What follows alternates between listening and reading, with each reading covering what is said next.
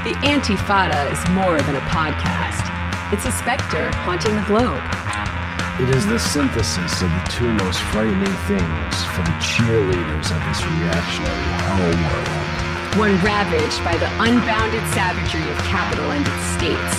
Antifa super soldiers of Intifada. Bash the fash of a global uprising. Be prepared to enter. The Antifada mindset. I'm Jamie Peck, I'm Sean KB. and we're here with our friend and comrade, Aaron Petcoff, who is a writer, a member of the ISO. We're going to talk about that later, and just a very good friend of ours. Yeah. Hi, everyone. Hi, Aaron. Happy to be here. And we are broadcasting live to tape from Left is Best headquarters, about a half hour walk away from the gentrification ravaged Gowanus Canal in the coastal bubble of America, downtown Brooklyn, USA. Yo, so real talk. Uh, remember in the car on the way over, we heard that uh, shitty Freakonomics thing. Yeah. Right, right before that, you you missed the best thing. It was uh, actually by the best thing, I mean the worst thing. It was a, it was NPR. It was Freakonomics, and it was about uh, CEOs. So apparently Uh, now, was that when I was buying the cat food? yes, Huh. yeah. I Uh, miss so much because I'm buying the cat food. Well, missing NPR isn't really missing all that much, but one thing you missed was uh, instead of the glass ceiling, they now have something called the glass cliff. What? which is if you're a woman CEO, they've done this empirical research where all of a sudden, if you get into the CEO position, it's only it's at the worst companies. So women might be able to break oh into Oh, that God. section of the ruling class, but like they're still getting the shittiest jobs. Hmm. They So- can't exploit the most people. Right, exactly. Yeah. And there was this woman with a sixteen million dollar like golden parachute. I guess it wasn't enough for her. You know, kind of. It's very Clinton esque, right? That kind of feminism, that kind of freaking out. I would say so. Um, I think Saw a copy maybe. of Lean In on in the sitting in the trash on my way over here. Hell yeah. right where it belongs. Fucking- Somebody knows what's up. I'm not. I'm not saying I'm into burning books, but I'm into trashing them if they fucking So suck. if you had to burn a book, If I had to burn one book, it might be that one. it would definitely make the like the final cut. Yeah, short. It would make the short list. It, that one would not fall off the glass cliff. Well, I, I it kind of reminded me of this blast from the past here. Uh, if you guys remember, I don't know if you remember the 2016 uh, election. That was a thing, right? You guys I remember? that? do. Yeah. Well, there was this really great video by this awesome um, independent riot girl band called uh, Le Tigre. Do you want to have a look at it real quick? It's called "I'm with Her." oh boy. yeah, let's let's listen to it. I, I think I have this. Who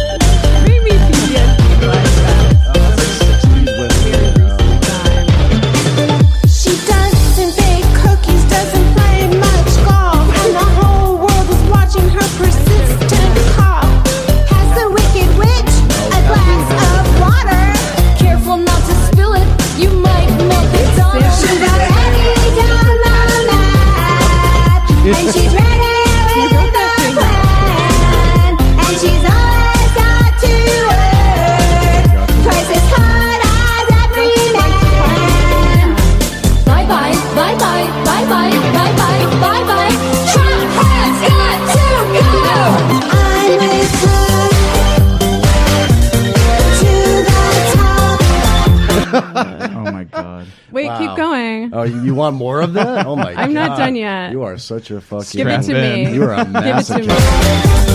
She's with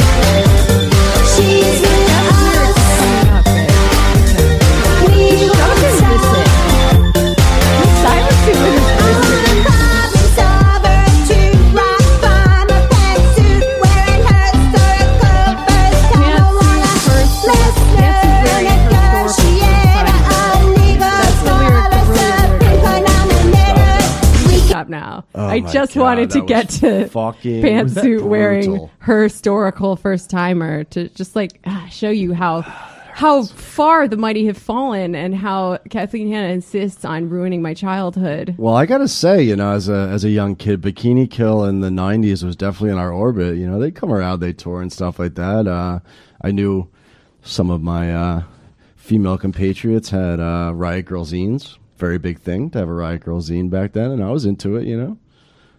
Yeah, I mean, I actually discovered Bikini Kill because somebody told me that my band sounded like them. Ooh, that's a very nice compliment. Both both That's post. all right. Do you I think mean, that they- you could probably like reproduce? You could reproduce like a Bikini Kill song right now, like Oh, ju- I- like I for us don't know on the about that. pod. But I do know that um, I I actually read the Riot Girl Manifesto again the other day because it was in the Trump pinata that I smashed at the Verso Books party. Call back. Someone rolled it up and put it in there, and I was like, "Oh yes, let's revisit this text that I appreciated as a child." And you know what? Its politics leave something to be desired. Were they a little sus even? I don't want to sound um I don't want to like criticize a sacred cow here, but like mm, let's Go should we for read it. some of it We're not Hindus. or go. should I just or should I just sing it? Uh, I think you should sing for yourself. Should to I be sing? honest. Should I sing? You should sing. Don't make me sing. Uh, Don't make me sing. sing. what, what are you gonna sing? Sing it. All right, um give me a beat. You want a beat? All right, Yeah. I'll, I'll drop a beat for you. Here you go. You ready? need water, beer or something if I'm going to do this. Thank you.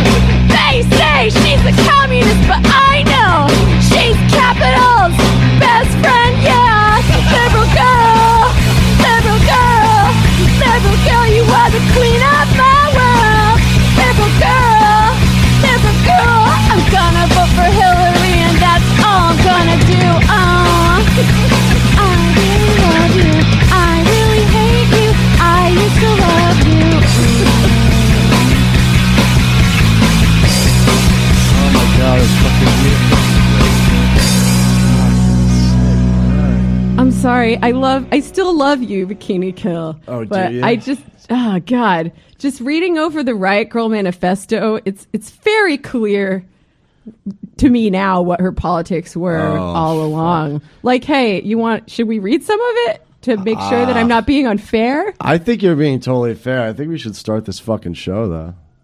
Let me just read one.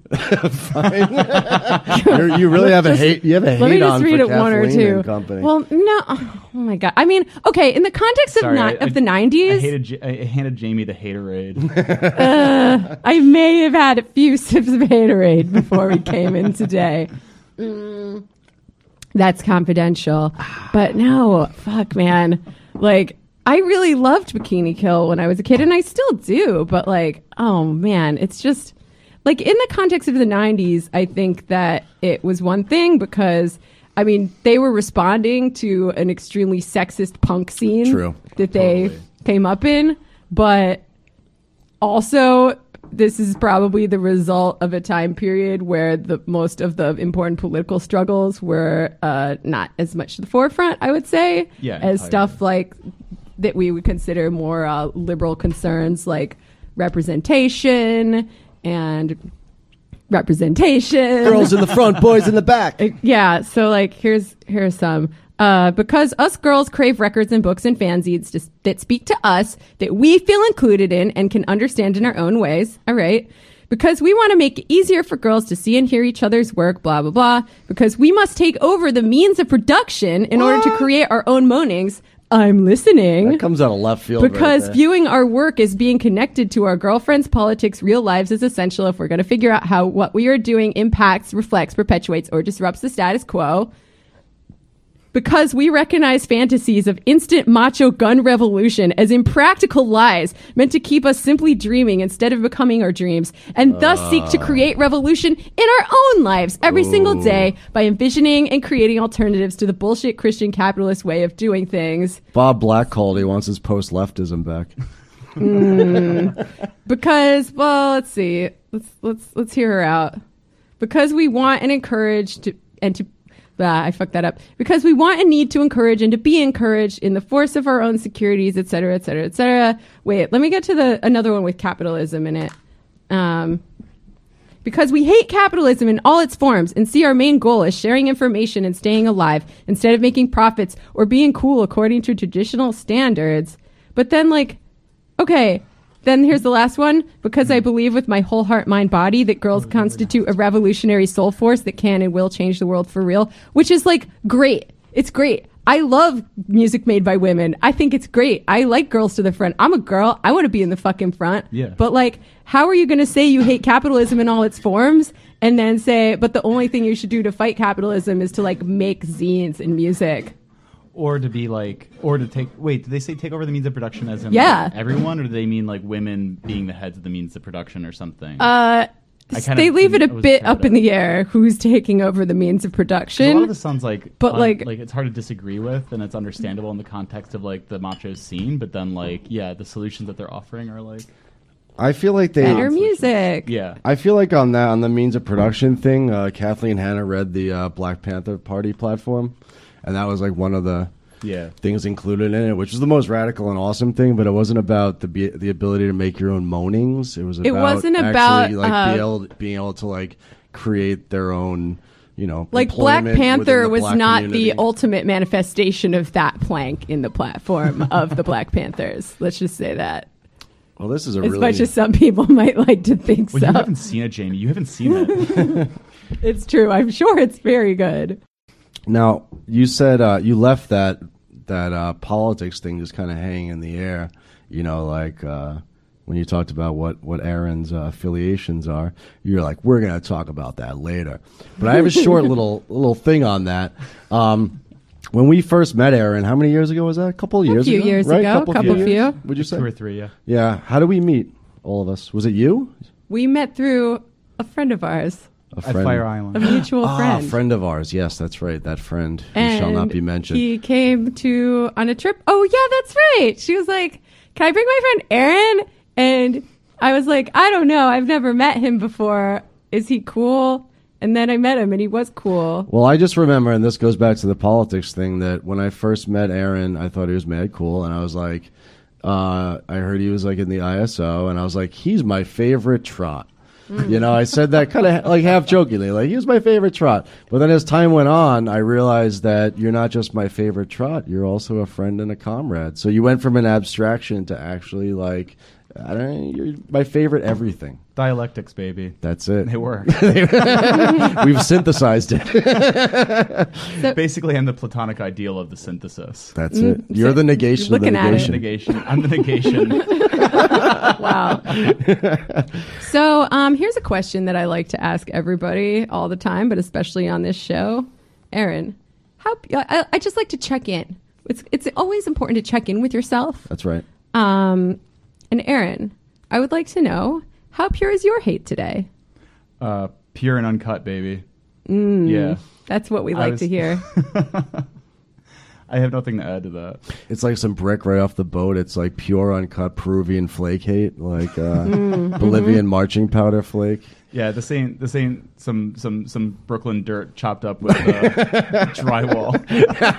This is shit you get in Miami, man. They're not selling you fucking uh, lo- uh, dishwashing flakes. this heat is fire. It's lit. This shit, my fucking my my the left side of my face is numb from how pure your hate is. Uh, Well, that said, I, I, I love that uh, we have some purity of hate here because if the Antifada stands for anything, it stands for absolute hatred of uh, almost everything, um, except the people we like and love and the ideas we hold dear, and also music and culture and Cats. fun and cats and all those. Oh, sorts speaking of, of hate, Ooh, what what do you got for us? um, you, you know, you got the RSS feed on your hate. Yes, I have. my Google alerts are popping right now. Um, you guys know those uh, Fiverr ads, those terrible Fiverr ads, like Uh. you drink coffee for, you eat coffee for lunch, and you never sleep. And Sleep deprivation is your favorite Five dollars an hour, and you fucking love it. You love it, Yeah, and you're like, "Thank you, sir. May I have another?" You like it, don't like- you? pure abstract, like pure like pure beings of of, of neoliberal uh, Subjectivity. Like personhood. Yeah, yeah, exactly. Yeah, very. It's like a very uh, S and M like you will get nothing, and you like it. It's not only like like a everyone's doer. everyone's become a uh, an independent contractor nowadays in this really precarious economy. But now you're supposed to not only have an app for it, you know, so you can sell your labor for five dollars a task, but also have advertising when you're on your way to your shitty job that like celebrates your precarity. You know, Yeah. like it's just fucking Well- galling. Well, there's one. just, like horny for business. oh yes, cer- certainly. Uh, well, it's funny you bring that up because I saw somebody uh, has been writing their own annotations onto these subway ads, and there's an article in the Village Voice that has pictures of some of them, and then I have some more on my Facebook. Like there's one with a girl. Um, I guess it's woke because she's like wearing a he- Muslim headscarf or something. It's- it Representation says, does matter. Uh, nothing like a safe, reliable paycheck to crush your soul. Those are good, actually. Most people want Mm. Nothing those. I hate more. Nothing fucks my life up more than more just than payday. getting money on the regs. no, no 'cause I need disrespect to my uh, Payday again? oh man, So, I thought I so- was doing this for free. No, no disrespect to my IWW uh, anti-contract people, but I really like my union contract. I really like how many, you know, how every hour, every minute that I work is accounted for. I get benefits for it, and payday arrives. And if they Mm. Yuck. lay me off, they have to give me a check on the fucking spot that I can take home. But anyway, Get outta But Sean, here. but Sean, have you considered having your wages stolen? I mean, have you just given it? Don't knock it till you try it. Is there an 'Cause app? Apparently, is there an app for that? because apparently, I heard that Fiverr takes a percentage, and then PayPal does too. new. so the creators Fiverr- of Fiverr. it's Thiever. oh my god. Oh, you just made your first fucking billion right there, man. Oh. so somebody has been Put that Wyatt Coke shirt on. annotating these subway ads, like the one I was just describing. Someone wrote in Sharpie, "Join a union, fight together for higher pay." And then on the other side it says, "That's why Fiverr only wants to pay freelancers five dollars per task. Low wages for all," says Fiverr. Fuck that. Hell yeah. And there are there, Comrade. there are more. There's oh yeah oh fuck. This one says uh, somewhere someone is planning a meeting about taking immediate action, and it says on the side in West Virginia teachers went on strike and Hmm. Fuck won higher yeah. pay. Is that immediate enough for you? Hell yeah. Immediate and direct. Yeah, Direct and action gets the goods. That's right. That's true. Immediate action gets you a meeting, maybe? Yeah, and then there's another one. I mean, they pretty much wrote the same thing on all of them. There's this other one. It says, "How much did you make for your boss today?" Like nobody's making anything off of owning Fiverr. How much Yeah, did you right. make your boss today? Like I for your boss today, I thought about making one of those QR code things. And when you swiped it, you know, putting the sticker on the ad, and then when you swiped it, it took you to the volumes of capital about surplus labor and the working day. it's like, yeah. Definitely do that. It's like a oh my god, what's his name? The those little uh those uh chick Chick tracts. What's but like, that? You know the Chick tracts, like the religious like comics that people would hand out to you in the subway. Oh, give yeah, on, yeah, like, yeah. Hall- but you could like do that, but with like capital. Hell yeah, that would be lit. I think we just found our first uh, project. That yeah, we if only can we could fund have a with freelancer that could uh, all of our do the Patreon. graphic design for us. Where Full- could we find one? If only we had a, Mm. if only we had an Only there's an intern that we could pay five dollars per task. Mm-hmm. Uh, the Antifada will someday get to the point where it can exploit other people's labor power. the Antifada. You know, you'll know, you'll know you'll you'll have made it when you have like an army of uh, an army of unpaid interns just Hell doing yeah. everything for you. Yeah. Yeah. I mean, our house is pretty messy. The litter boxes need to be changed. Oh, definitely. Our car's a little dirty right now. Probably could use an oil change coming up. Antifada. I think we just need a gimp. yeah, there's a GIMP, but then there's also selling out. I mean, selling out is like having like uh, abstract GIMP.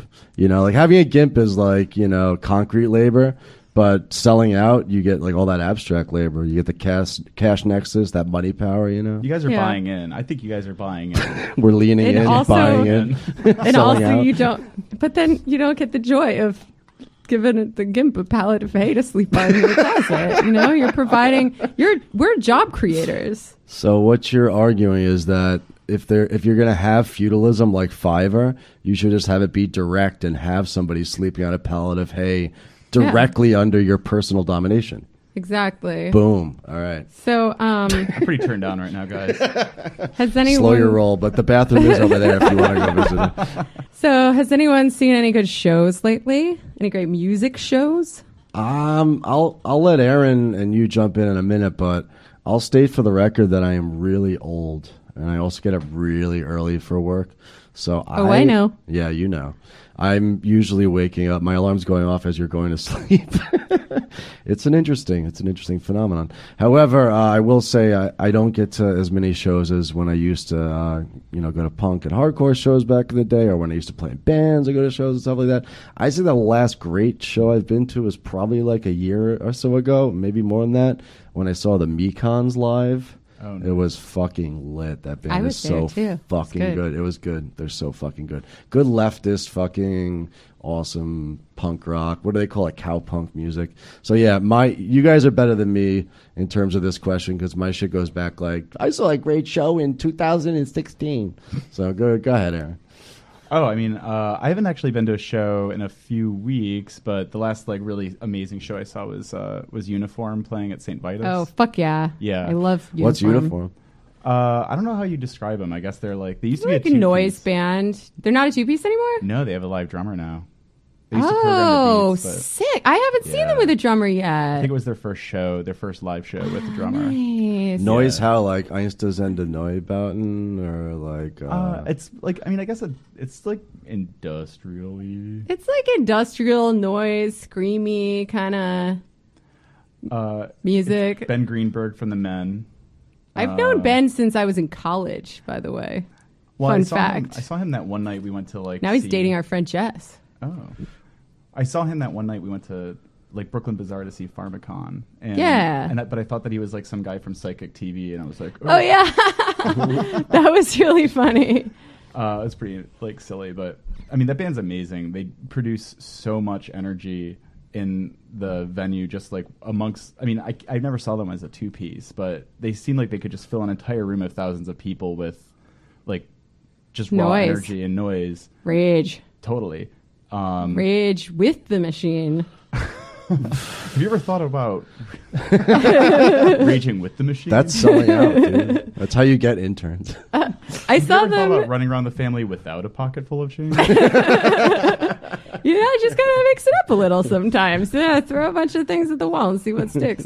no, I saw them at the Sacred Bones Festival where I ended up taking acid in a really inadvised fashion and um, just had to leave in tears after Zola Jesus played. But um, earlier in the day, I took a nice Instagram video of uniforms set and I said, um, if the New York Times is here, they, were sh- they will surely describe this as a thrilling denouement. Because it was the end, and they were all like, ah! I'm like, oh, if this is if this isn't a thrilling denouement, I do not know what is There in was the eyes of no, the Times. no anticlimax. It was all climax Yeah, all the time. yeah. Um, I went to a good show too the other night. Tell us more. at uh, Brooklyn Bazaar. Actually, saw a great old gu- uh, dark wave band from the '80s called Clan of Xymox. oh, They are. Dutch. Oh, I think there's some Germans in the band as well now. listens. Um, Sounds like a like a game, like a app based game uh, that you Yeah. try to fight people. You build a town and you go off and you uh, attack other people's shit. And there's lots of farming involved. But no, I'm sorry, go on. I mean, there could be. They would probably be into that, but um, Sounds it was like an Isaac Asimov paperback. yeah, totally, totally. I went with Boy Jamie. Hey, we do love our leftist hard sci-fi on this show. But anyways, Oh yes. Okay. Um, I went with Boy Jamie and his girlfriend Amelia, and we were me and Boy Jamie looked around and we were like pleasantly surprised to note that we felt young at a show for the first time in a while. Welcome to getting as old. well as underdressed because it was just a bunch of like extremely elegant uh, goth elders gothic elder elders the elders of the elders of Xymox were at the show they were out in full That's some H.P. Lovecraft. and I loved right it there. I've been sad since you were a dark twinkle in your parents' eye. It's the opposite Exactly. of a twinkle.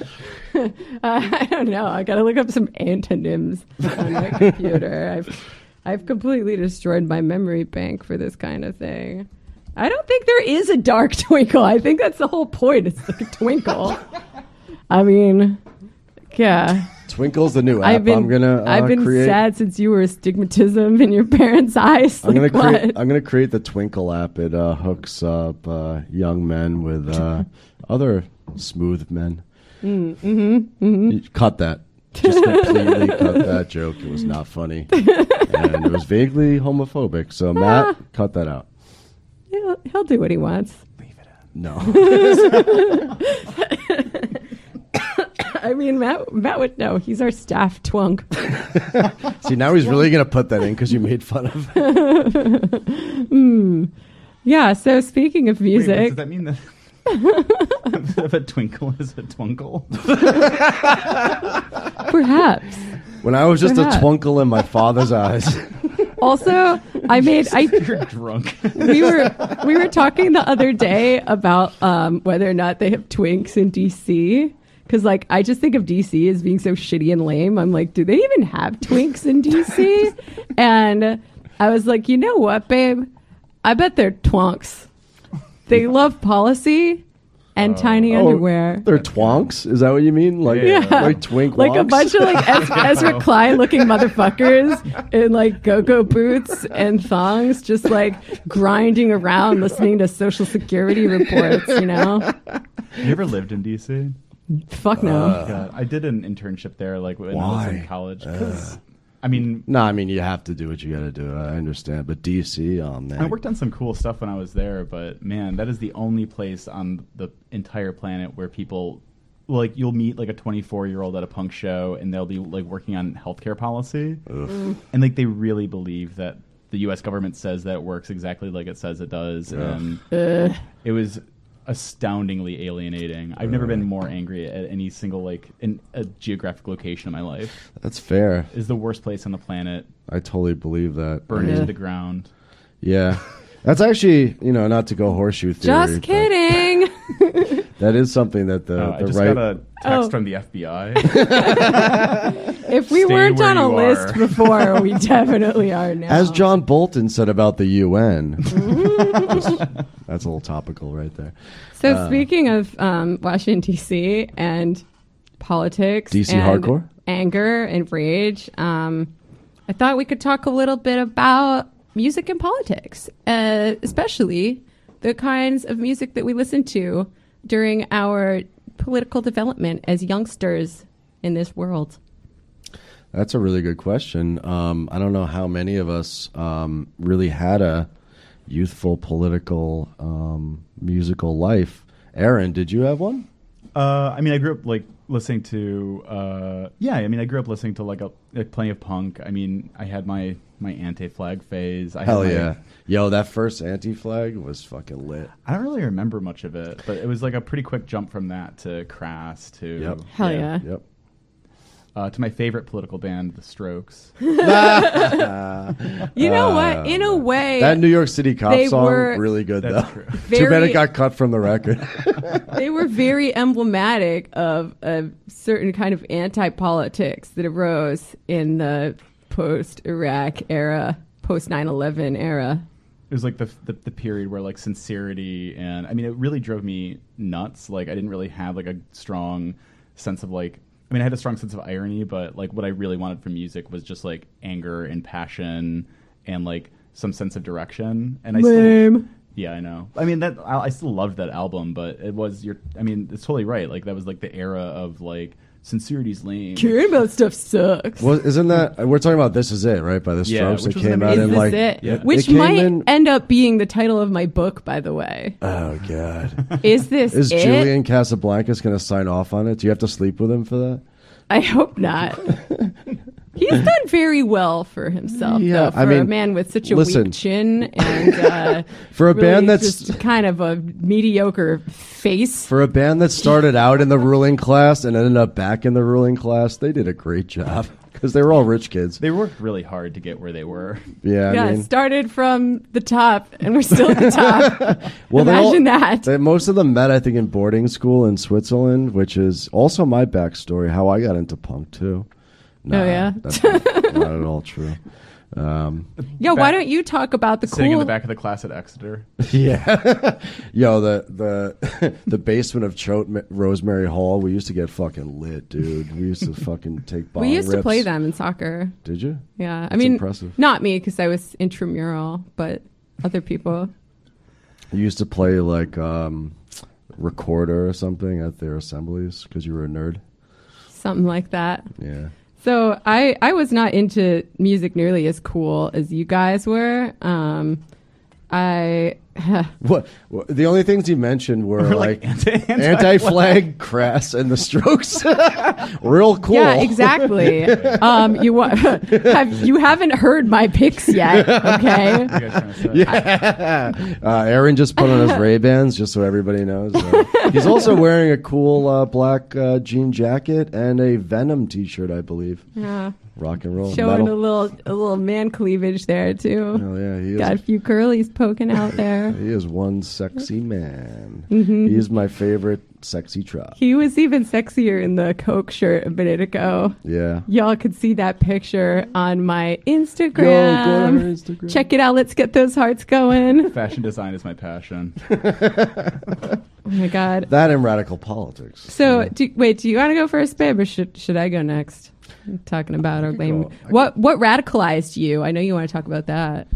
Was What- there a band, any particular band that got you in really into like smashing the state?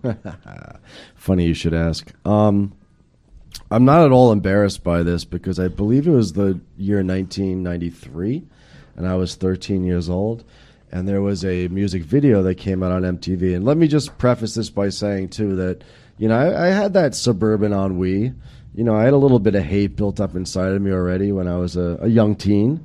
I was looking for something to rebel against. I knew the world was a little fucked up, but when you're 13, you don't even really know why you're angry at stuff. You just got all those hormones. Your maybe your cerebral cortex is a little more advanced. You can see shit a little better than you could before.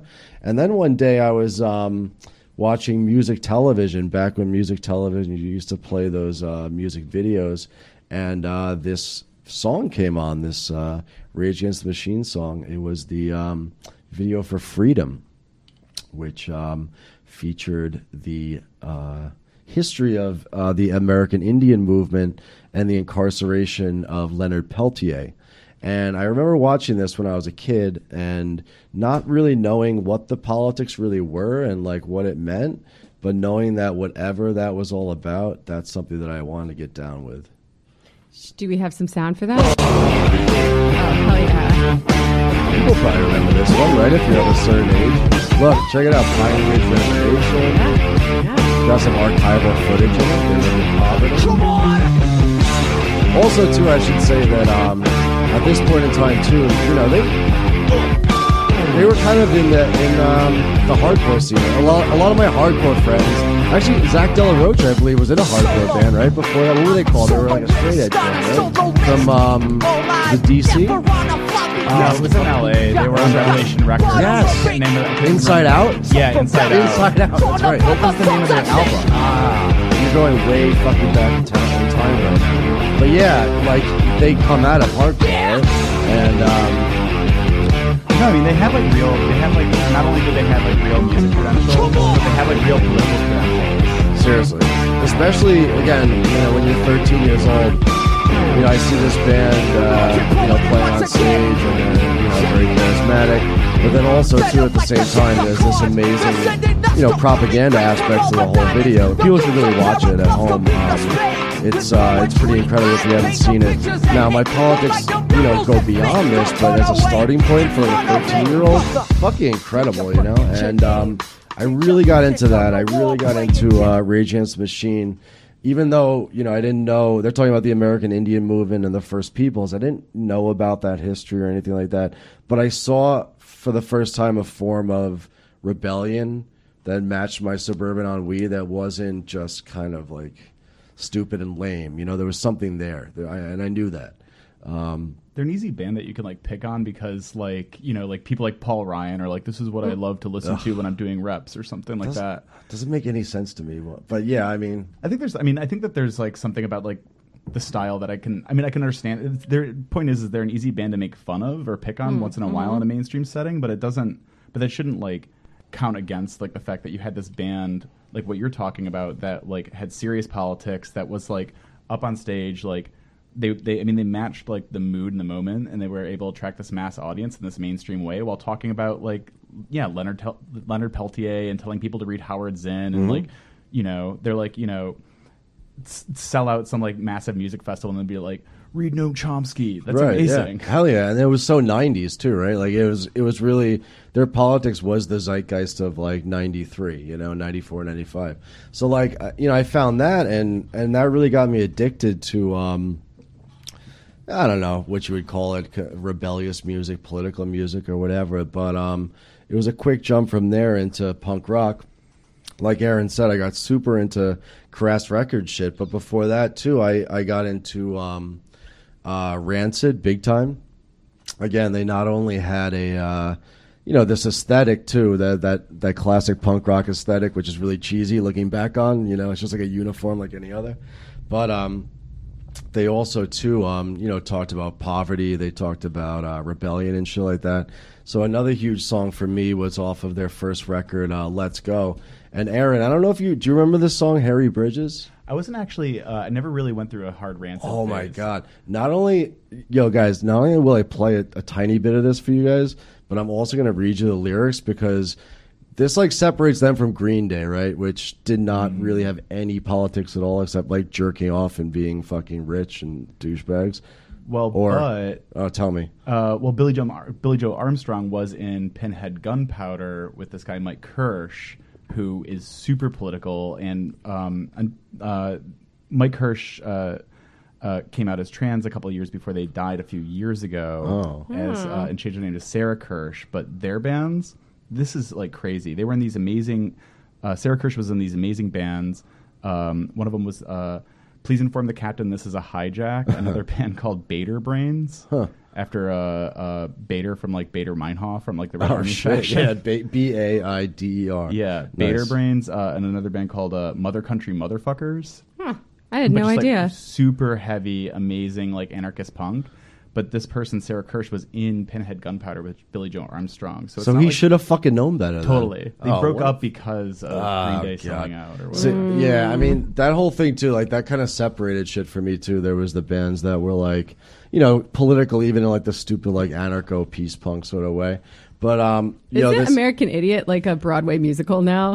I swear to God, I'm not making that up. no, you're probably right. I mean, that was in a that was like I- a Broadway musical a few years ago. Right? Yeah, it was some years ago, and I remember during Occupy, Billie Joe Armstrong was um, was really um, he had, there was an interview with him where he talked shit on Occupy. He's like, you know, rich people aren't all bad. Some of us do really good shit. But uh, you know what? God. Fucking Tim Armstrong, no relation, did with his money with Rancid. You know, I don't think DIY is like the end all and be all of shit, but he did take his money and he made Epitaph Records, which was huge in the 90s and Oh, still hell yeah. exists today, right? Like tons of good bands came out of it. So he puts his money back, and I think maybe the the difference you could see in their politics comes out in uh, this song "Harry Bridges," the good communist, you know, named after the good communist on their first record, "Let's Go." Blood Thursday was right with the pigs kicking. Workers, hey bitches, got the mic. The city shut down July 6th. The workers got legs of the jump strike. Hey, the media can't the voice. We're taking on so slow. Let me just actually like read the lyrics to you guys, right? Um, I think you'll both appreciate this as people with good leftist politics. So here's here it is. Bloody Thursday was July 5th. The pigs killed three workers. Harry Bridges grabbed the mic. The sh- city shut down July 6th. The workers' outrage was a general strike. The media claimed that the commies were taking over. Some believed it was true. Three uncompromising strikes paved the way Minneapolis, San Francisco, Toledo.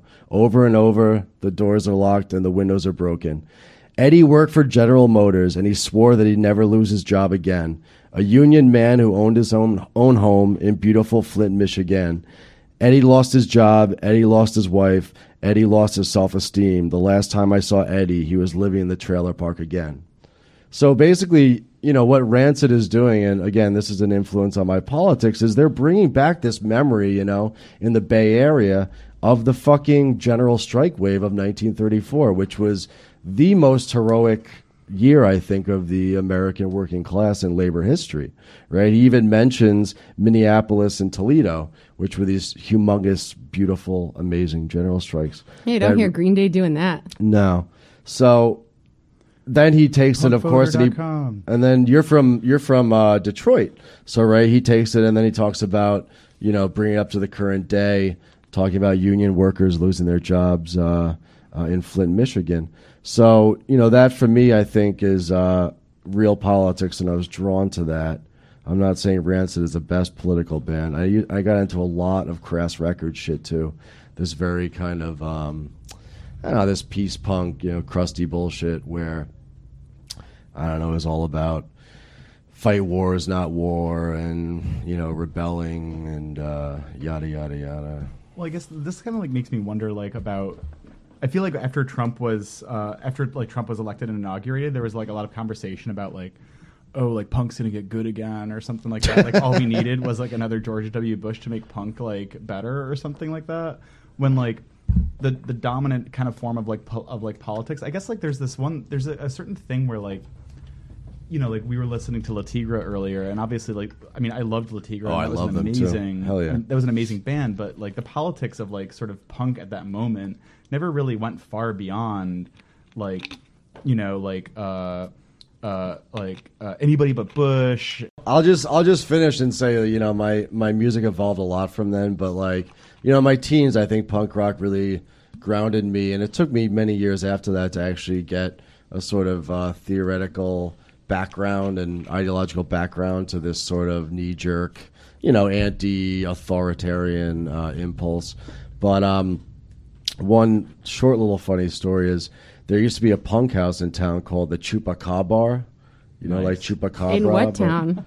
uh, it was a small town that I won't mention for infosec reasons. Oh, okay. But uh, it was the punk house, and uh, we used to go there and party. And I remember getting fucking hammered one night off of Mad Dog 2020, and they were playing this uh, cassette tape, uh, this VHS tape, because this is like 1997 or something like that. Of uh, I think it was this band called 10,000 Dirty Squatters, which is an awesome name for a band. yeah. and um, we're all sitting around there just getting fucking hammered. And we were watching, and it took me years to realize what it was, but we were watching fucking videos, you know, this punk, you know, crusty punk rock playing over uh, these videos of the poll tax riots in Britain, which were fucking huge, right?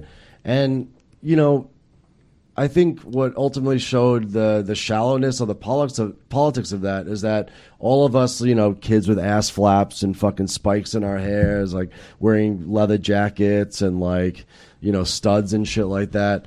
Um, all we could think was like, "Whoa, fucking Britain's got crazy politics, man! Look at them beating up fucking cops on horses and shit like that," with absolutely no context for the amount of organization it took uh, on the left for people to organize against uh, Thatcher's poll tax, and the riot in Trafalgar Square had, had actual real left context. That for us as punks, it was just spectacle. You know, like we thought it was just fucking great. You know, just people beating up cops, people fucking shit up, smashing windows. Uh, I think that the as, as far as that as music and politics, punk rock, hardcore, whatever it is, can take you.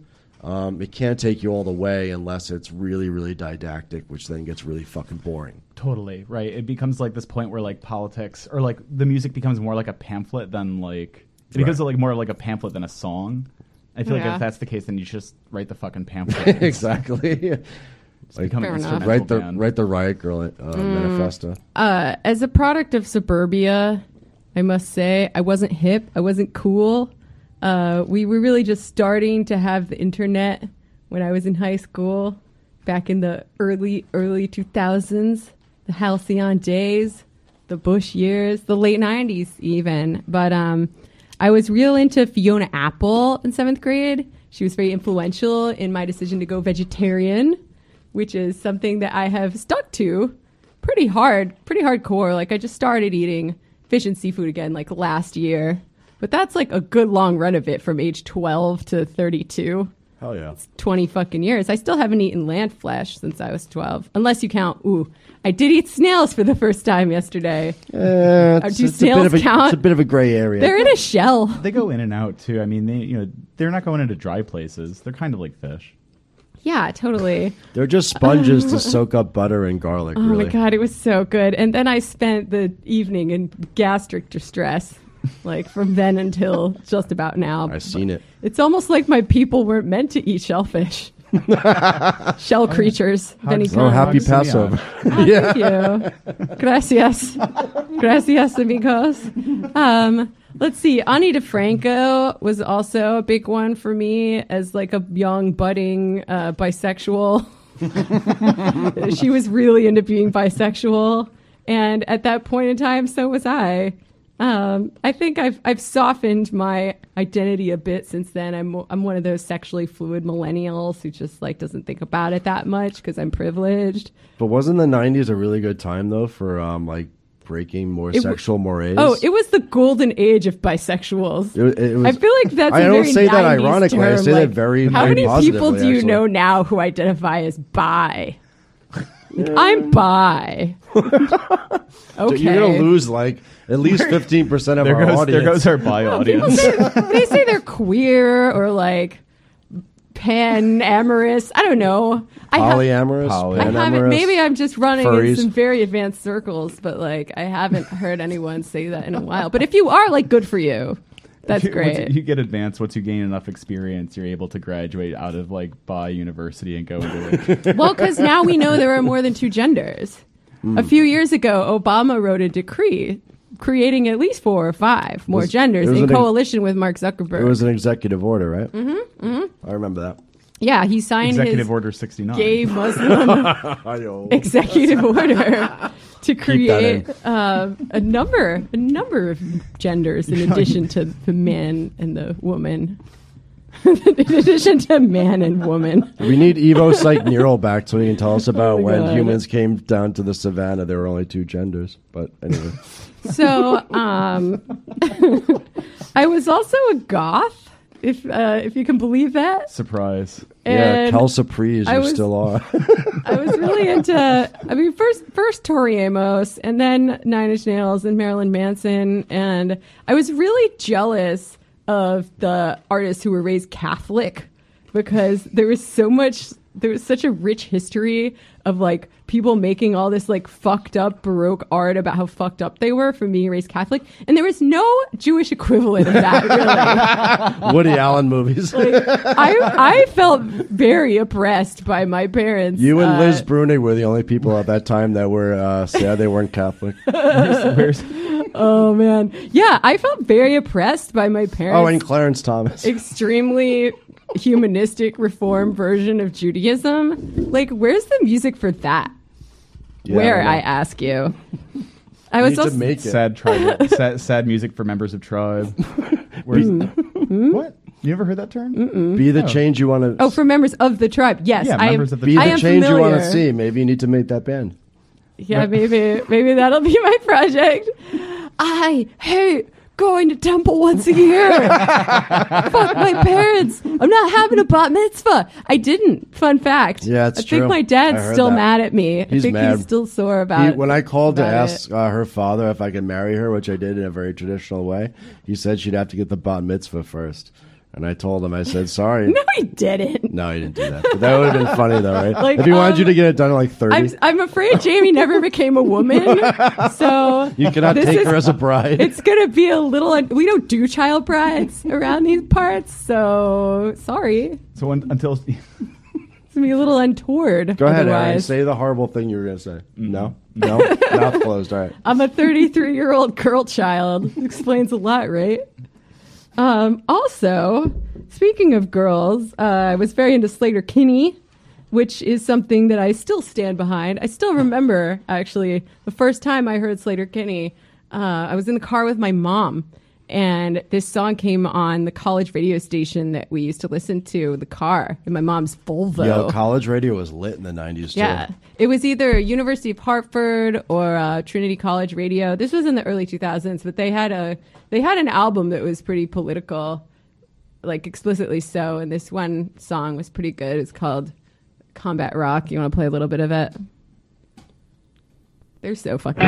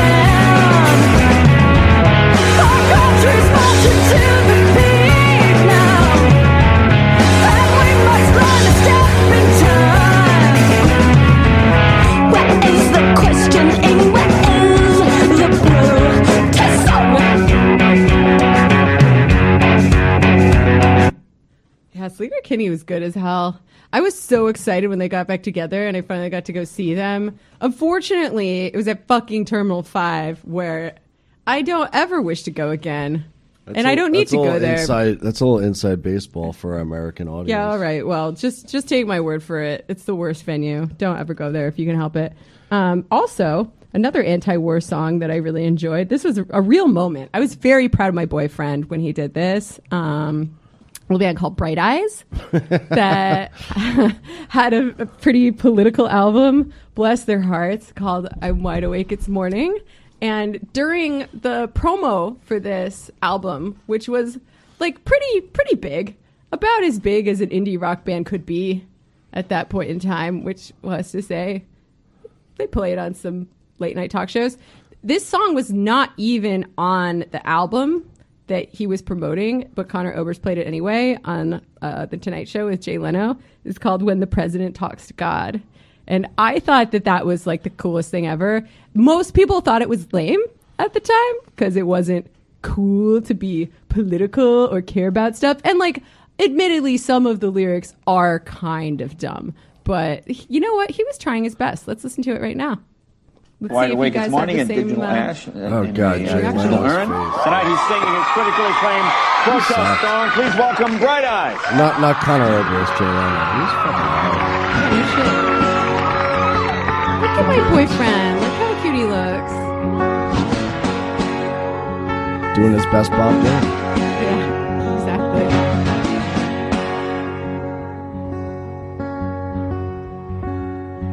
When the president talks to God, are the conversations brief or long? Does he ask to rape our women's rights and send poor farm kids off to die?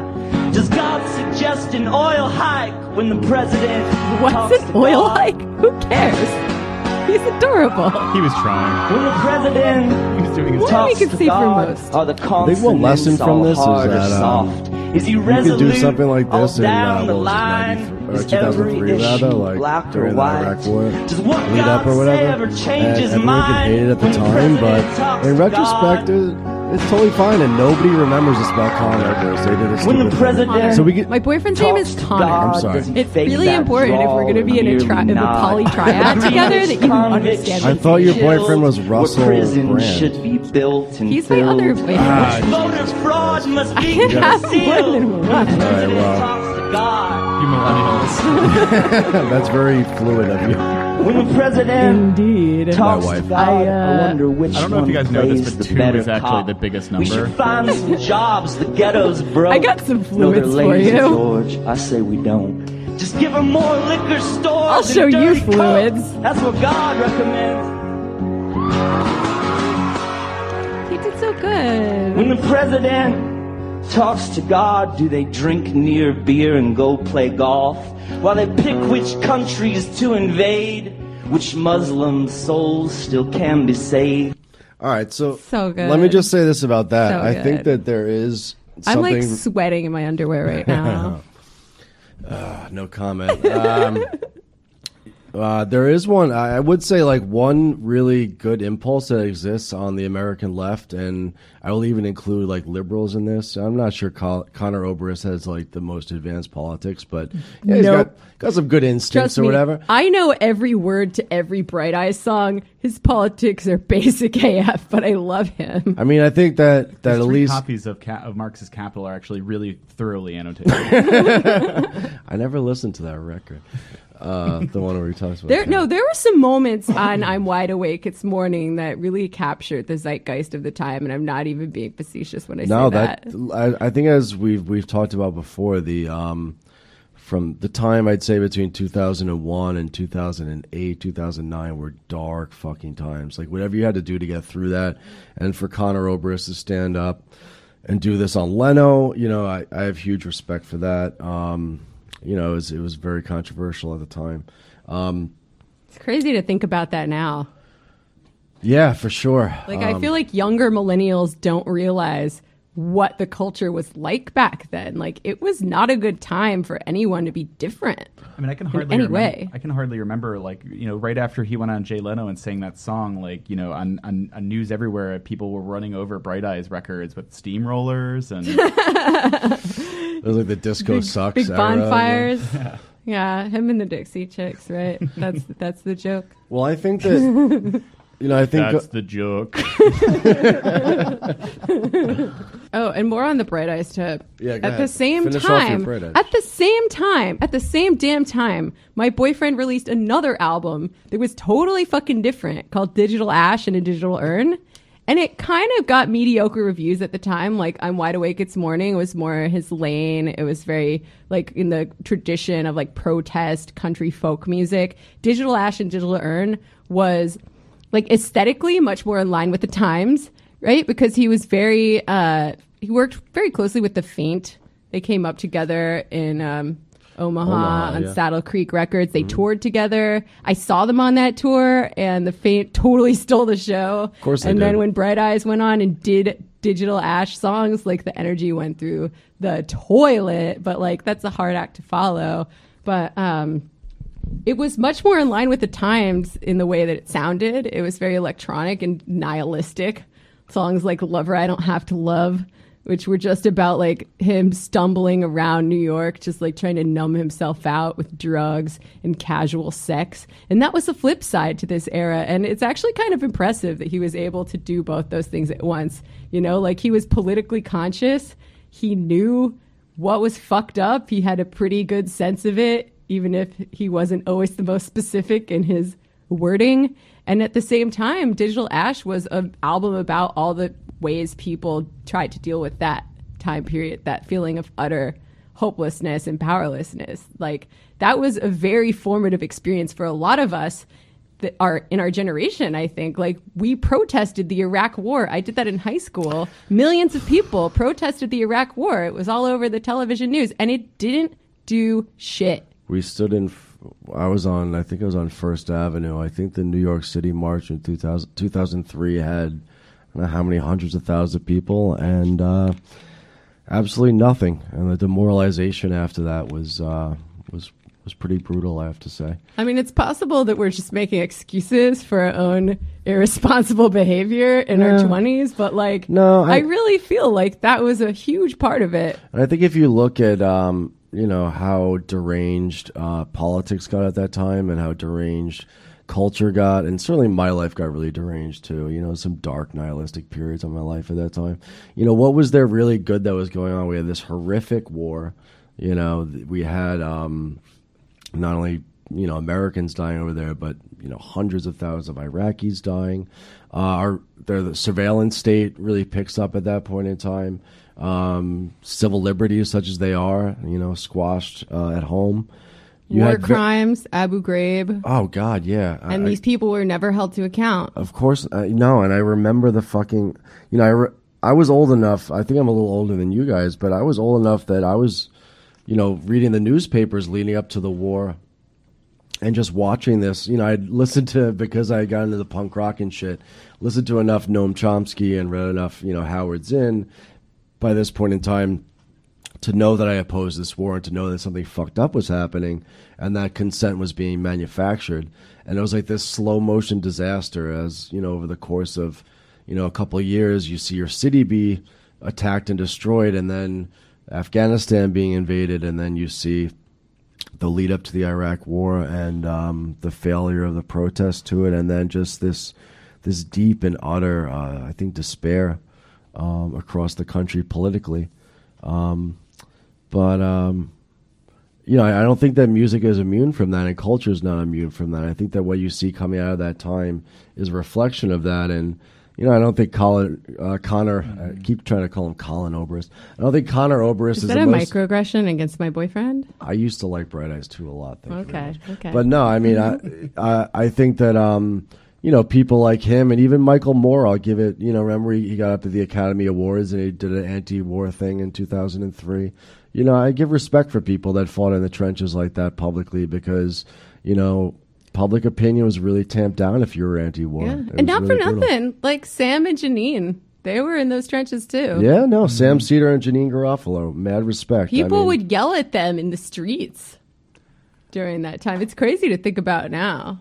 I mean, in the shadow of like 9/11 and stuff like that, I can't imagine what it was like to actually be like an like an active, like outspoken, especially a public figure, like an anti-war activist at the time. But I mean, I don't actually remember what the actual like approval rating for the war ever was, but it wasn't very high. Maybe what right?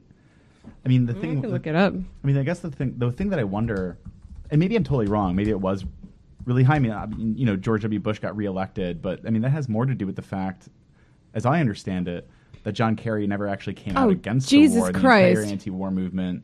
It's like, so much higher him. than I thought it was. Yeah, Oh, it's was it actually really? yeah. As I recall, it's worse than you think because of you know this. Um, when I say lead up to the Iraq War, what I I mean actually is like complete and Wow. utter propaganda across all networks, buying into this narrative. You know, supposedly, you know the establishment media like the New York Times, which is real journalism and all that shit.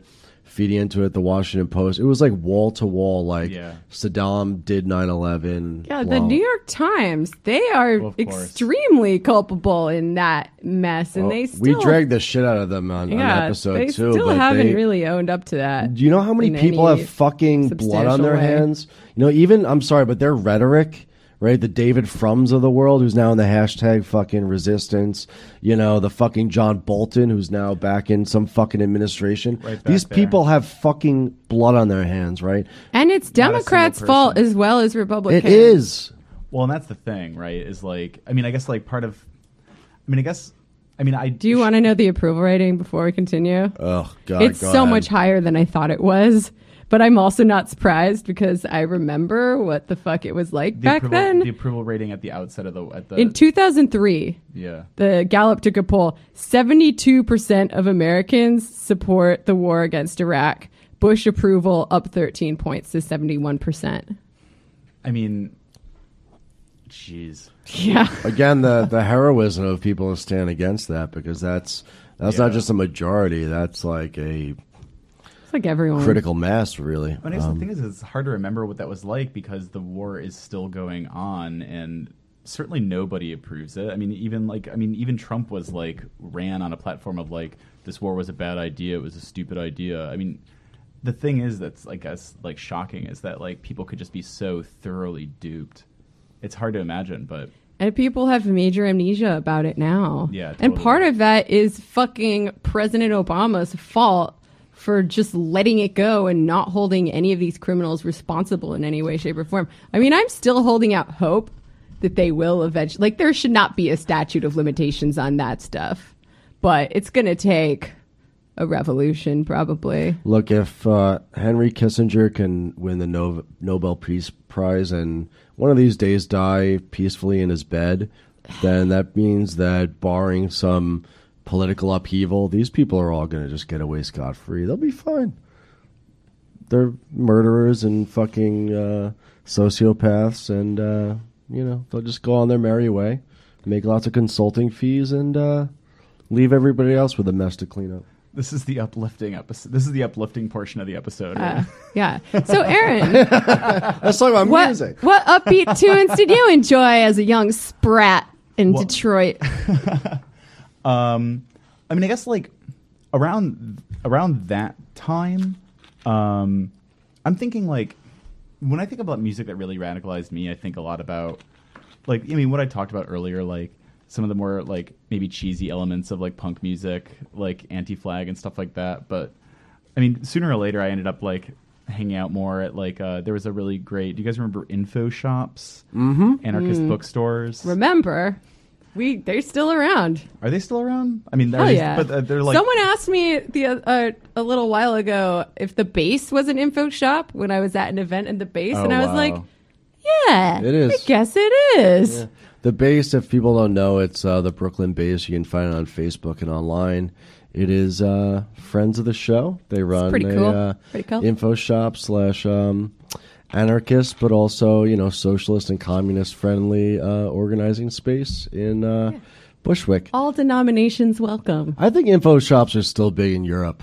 You know, Oh, yeah. I guess I just wonder if they're called info shops. Like when I was in Barcelona, I went to like the CNT bookstore, but it's just like you know, like a revolutionary syndicalist bookstore. It's not like, but it An actually had the info feeling of an shop info by shop. to any other name honest. would be as woke.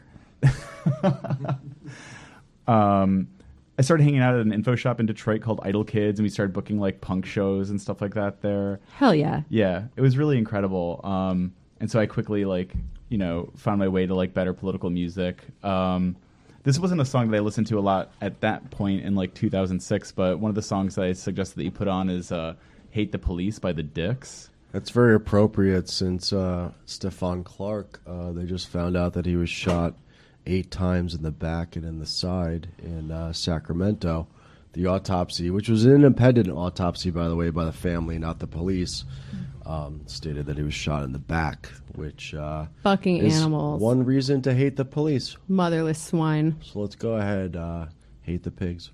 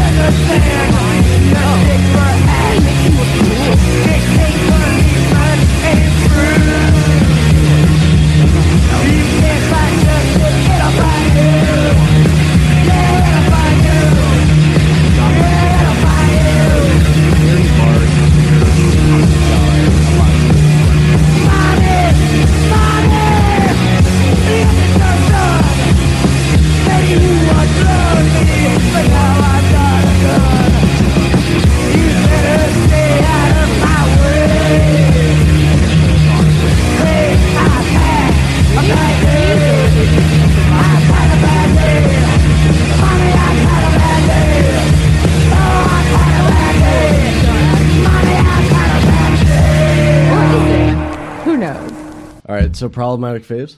or just lame ones. Yeah, lame faves. So, um, another band that I think me and Sean both started out liking ironically, but we listened to it so much that we played ourselves because now we like them for real. We owned ourselves. Is a political protest band called System of a Down. Ever ever heard of them, Aaron? Uh, I've only listened to their acoustic stuff. All right. Well, System of a that's, Down unplugged. that's a good start. It's a very good start. Um, up until the Kardashians happened, I think they were also probably the most famous Armenians in American popular culture. Do you think Serj Tankian is sitting in his room like, "Damn you, Kim Kardashian"? it is entirely possible. Oh my I mean, I don't know how much uh, inter-Armenian feud, you know, rivalry there is, but it's entirely possible. Doot, doot, beep, beep, beep. Yeah, I'm Wait- sure there's there's room for many Armenians. in Are we gonna listen to some chop suey? I think we are. Are we gonna listen to the toxicity of Oh my god! It's like asking me to choose between my children. See, I remember watching you guys do this at karaoke, and it was both impressive and pretty terrifying. oh, for those who don't know, we sing karaoke at least once a week. The, the thing, I think uh, our relationship with System of Down is similar to uh, Alex Jones. Oh, turn it up. Not turning this Turn music it up, up. is violence. It's literal violence. Look at that guy. He's like, I'm so crazy. Weird. Yeah, guy. Also, you know, it's basically hardcore like pop rock, you know. But I, I think that System of a Down, our love for it is similar to Alex Jones' career. Like, I think Alex oh Jones oh started off.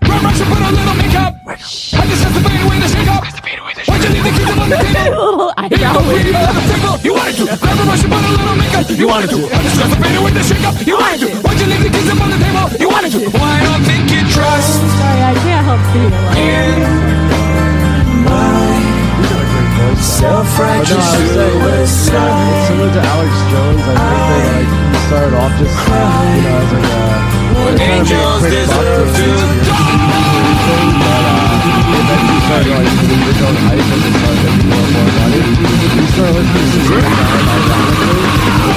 it so much. I like, I like, Gavin McInnes. Yes, exactly. You wanted to. You to. You to. You to. Self-righteous suicide? I cry when angels deserve to die. In my self-righteous suicide. I agree with that. It's not like I did it all for nothing. When angels deserve to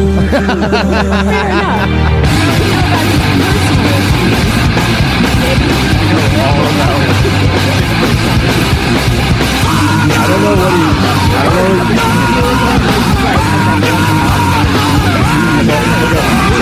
know. Father, into your hands I commit my spirit. Father, into your hands, why have you forsaken me? Jonathan Davis is next. Next is just going to be about the uh, the section of the goodness on the general intellect. Look at this. Jonathan Davis is the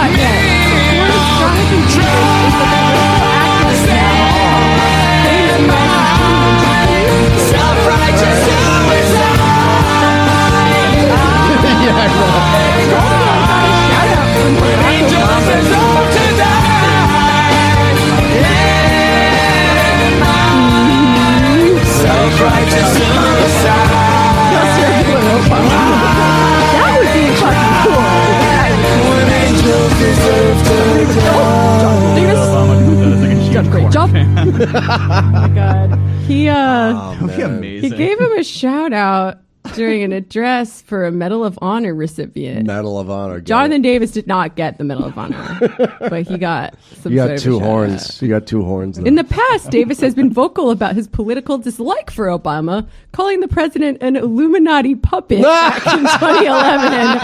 Uh-oh. Speaking of Alex Jones, you should hang out with Billy today, Corgan more oh Davis Oh refuses God. to discuss the comment or whether his stance has changed. on the Illuminati. We all have our we all have our views on the president. He says. We all I'm not our- going to take this. we all moment have and our views on that. the on the triple parentheses Rothschilds. yeah, we shouldn't keep out the like David Icke acolytes who think the president is a lizard or the former president is a lizard person. We have to build our just coalition. because you know Yeah, we what? all- we everyone's got their own religious beliefs. That doesn't mean they can't be in our coalition. We all know that the president, who is not born in the United States, controls the world economy from a from a dreidel in space. But what know Yo, is that I'm open minded about this.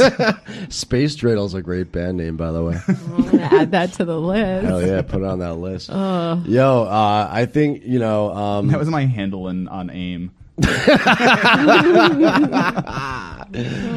Oh shit. Um, I think that one thing we can all agree on here, and I, I think Aaron, you were saying you were uh, you were into like old school uh, Chicago uh, house.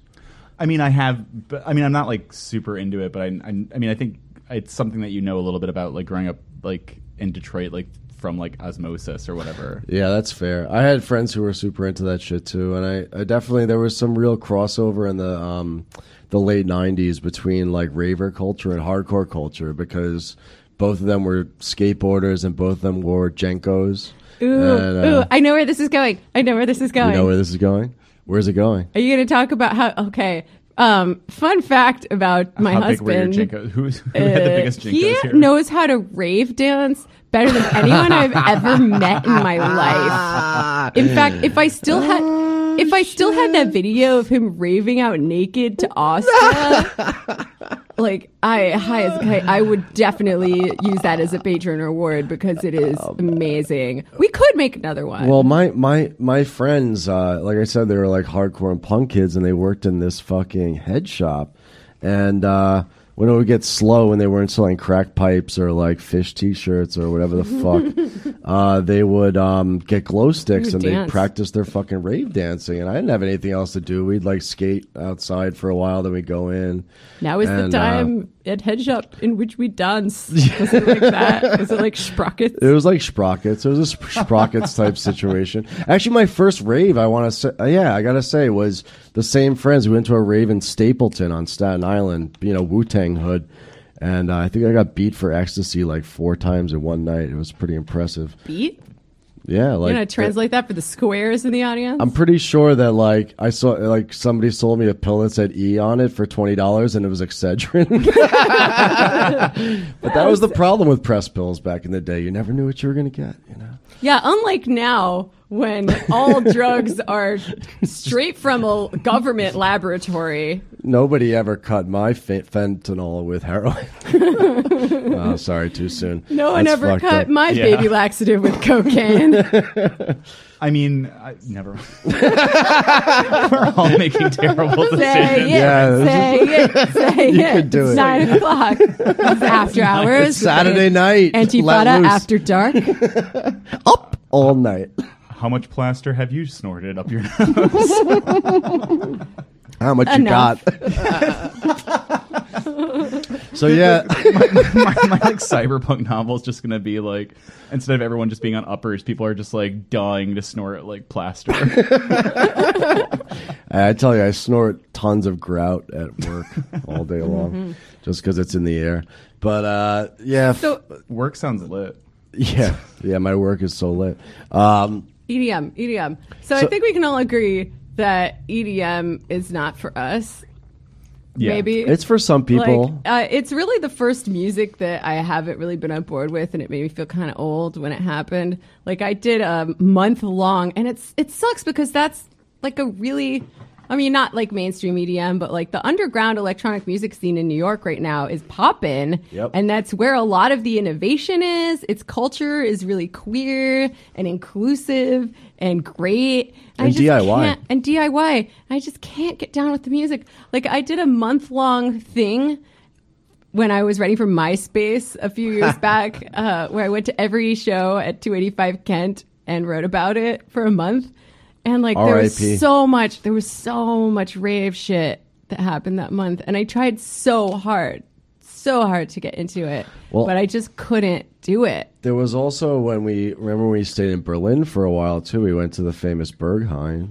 Yeah, well, that's different. That's like old school, hard. It's hard techno. Yeah, But I also am not into that. However, Which room at Berghain was your favorite room? Panorama. The the Jinx. room, no, the room where you go to lie down when you do too many drugs. And I would say, judging by judging by the amount of time I spent there, that room was probably my Judging favorite. judging by the amount of time I vo- I vomited on myself in that room, I'd also say it was my favorite. So one thing that helps when you're trying to get into electronic music, you guys may or may or may, or may not know this. Excedrin. Sometimes you might meet a Spanish girl in the bathroom who has some Excedrin to sell you. And you should be really careful because the Excedrin in Berlin is not like the Excedrin you get in New It's, York. it's way stronger, much more caffeine, Oh, way more acetaminophen. yeah. Uh, it'll really put a you got to be careful. yeah, That's all I'm a- saying. It'll put a dent in you. But I, I think that you know one of the one of the things that ties together a lot of our stories, right? Um, in terms of coming up with music, and then also you know how our politics related to us growing, not just as people, but also as you know political subjects, is this sense of they're lacking a community, right? There's a certain, not even a certain, there's a real degree of um, alienation, not just in the Marxist sense, but in the actual, you know, suburban ennui, and the sense of like atomized individuals, and the sense of, you know, capital is this um, acid that dissolves community, dissolves family, dissolves uh, closeness with one another.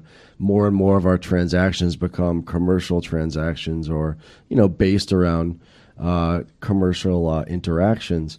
But I think that music, um, when you're a kid, and even nowadays too, uh, helps to create a sort of um, you know a community, a fictitious community, an imagined community, right? As Benedict Anderson said, like when I was in the punk scene, for example, you know.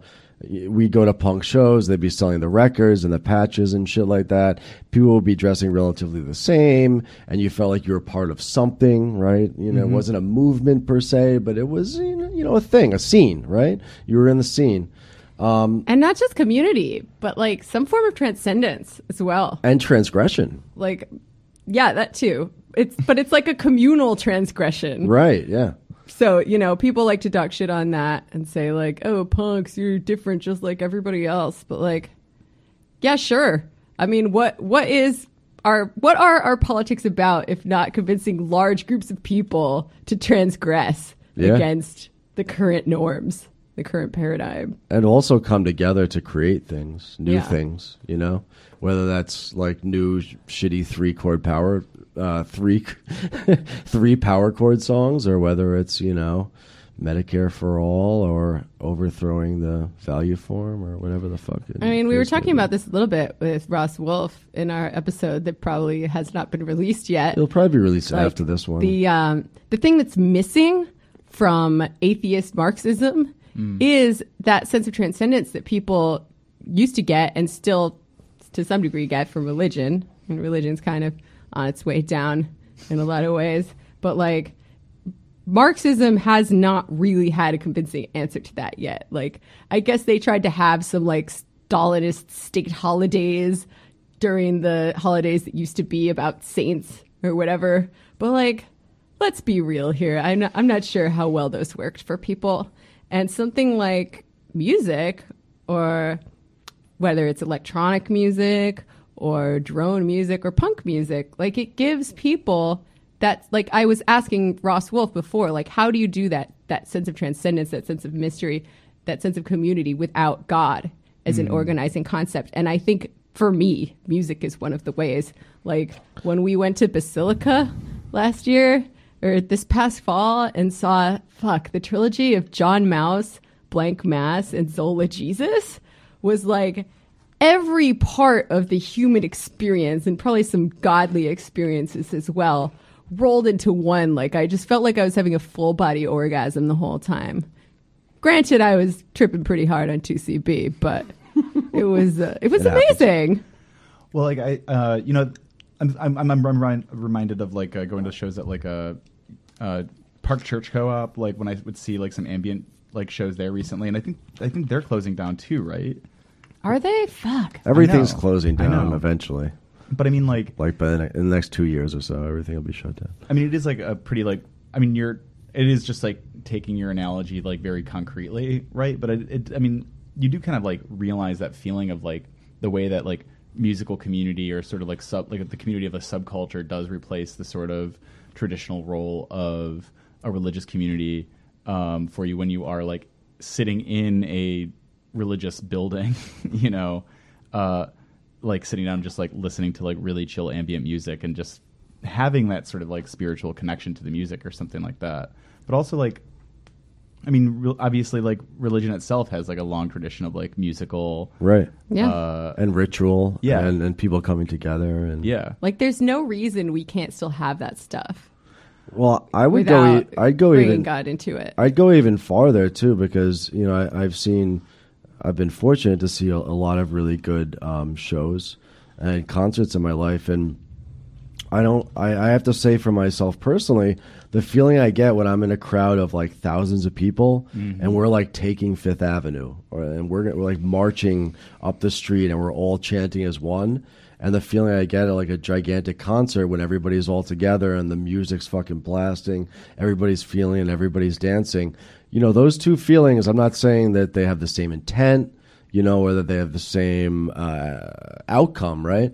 But there is a feeling when you fall into the crowd, when you're part of a situation that sort of breaks that norm, that breaks that normativity where everyone's coming together collectively as, as one, that's very similar to one another. And I'm not saying that, you know, concerts are revolutionary or, or whatever, but I am saying that, you know, movements, uh, especially when they're um, out in the streets, they can sort of mimic that feeling you get from music and vice versa, right? This sense, like you said, of oneness, of being together, of transgressing, of ritual, and maybe you know I can't say how the uh, I'm not the the what's it, what do you say the the cook of the kitchens of the Cuck. future. It's pronounced cook. Cook. yeah. I'm not the cook for the kitchen. The, oh, of the aren't future. you? I mean, I've been cucked Thanks. once. I- Conor Oberst got something to say about yeah, that. I know. I've been Call cucked. back. I've been cucked at least thrice this episode.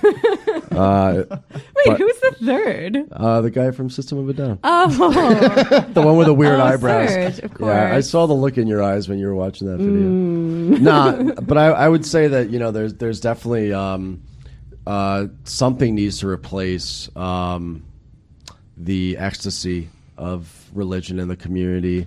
Uh, that's the false community. I, sh- I was- I should say that's uh, created by um, you know religious uh, fervor and things of that sort. That said, though, I mean, I think that we're all about to get onto a, a more general topic, but um, you know, I in terms of religion, I, I'm not as anti-religious as many people are. I um, think this is a battle that you know the lines were put down in the 19th century when in a lot of the countries where um, radical movements, where anti-capitalist movements were growing, uh, clericism was a huge deal, and fighting against uh, religion and fighting against uh, that conception was, you know, became I think rightfully a huge part of what people were uh, trying to create, which was a more egalitarian and more um, equal and uh, more collective future, uh, whether you call it socialism, communism, anarchism, or whatever it is. But um, you know, I think there's nothing more. I don't know, just trite and boring than these new atheists, you Yeah. know, that started coming out, uh, what, 2004, 2005. Um, and I think that the, the best example of that is Christopher Hitchens, right? Because Hitchens was, you know, to some extent, uh, one of us for, uh, for most of his life, right? And then he comes down on the side of uh, the Iraq War. He gets that, um, you know, tingle up his thigh when 9/11 happened. He 'cause got the finally- brain worms. He got the toxoplasmosis of, uh, you know, wanting to destroy Islamic fundamentalism and fascism and all that shit. And um, when the Iraq War fell apart, um, all he had to fall back on because he'd abandoned left positions was uh, religion. So he starts writing all these books before his death, in the last decade before his death, you know, uh, attacking religion because as somebody who had a materialist perspective, but could, and then fell into a neocon right wing trap with the Iraq War, and then felt compelled to defend that position. The only thing he had to fall back on was this new atheism that arises, and I think that we need to have, let me just say, a more nuanced position on this because uh, I don't know. Well, there's this whole idea. I mean, you know, I mean, I guess like part of the, I mean, the sort of the, the, foundation of like the Marxist criticism of religion at least comes down to like an like a you know, a quote unquote materialist understanding of like where does like religious sort of like uh, fantasy or where does religious like where does the, the like this sort of religious desire come from? And it comes from like a desire to have um, a desire for like the rectification of like your oppression, for freedom, for liberation, for equality, for community, all the things that we're talking about. It- you know, and in like classical Marxist philosophy, there's this distinction that's drawn between like a materialist understanding of the world and an idealist understanding of the world. So how do you criticize people's, uh, how do you criticize ideology? How do you criticize, uh, you know, um, uh, wrong attitudes? How do you understand, you know, uh, how do you understand the fact that you have like you know uh, that most people understand the world from like a religious perspective um, when you know that doesn't hold up to like scientific evidence and stuff like that. Well you know what is society you know what what what is it about the social structure of society that produces those kinds of ideas? Um, the new atheists just like completely approach it from this perspe- from this perspective like well everyone's just you know like i'm smart i'm right everyone Right. else is wrong everyone else is a fucking idiot so like i'm ricky gervais i'm gonna mm-hmm. like I you got a know, fedora. I have a fedora. I'm gonna, you know, I'm gonna like uh, write like atheist on my chest in blood and like crucify myself on a microphone stand. Have you seen that picture? It's No. so fucking embarrassing. God. It's, like, Uh, maybe that'll be the maybe that be the art the art for our podcast Yeah. These guys are like for this episode. these. It's Yeah, they uh, think that religion is a force unto itself, independent of the material conditions that give rise to it. And it's kind of dismissive of the very real purpose that religion serves for people and the questions that it's answering, not the least of which is A, you know, what purpose does your life have? Because, you know, in the absence of somebody telling you this is the way it is, we have to create our own meaning, we have to create our own stories. Um, and that's something religion does for people. It's also not for nothing. What happens when you die? Like we're all gonna die. That fucking sucks. Yeah, I hate that. that. I'm gonna die. That's the the only way that it doesn't completely ruin my life all the time is I'm like, well, probably not gonna happen for a really long time though, so I can put that off until later. but like, I get it. Like, it's a hard thing to deal with. I remember when I was a kid and I'd be worried about how I'm going to die someday. And I would think stuff to myself oh, like, man. well, I haven't even gotten my period yet. So I'm probably not going to die for a really long time. and now I'm like, well, I got my period, but I haven't, uh, I haven't had any kids yet. So yeah, I don't got to think about that. There was an article that came out um, maybe a month ago in the New Yorker, written by Rachel Aviv, about what does it mean to die. That covers like Oh God, that, read that fucked article? me up. Dude, I couldn't sleep Jesus for a Christ. that's like every article. God. Every What, is, article she how, writes, what like, was it about? It was bad. It hurt.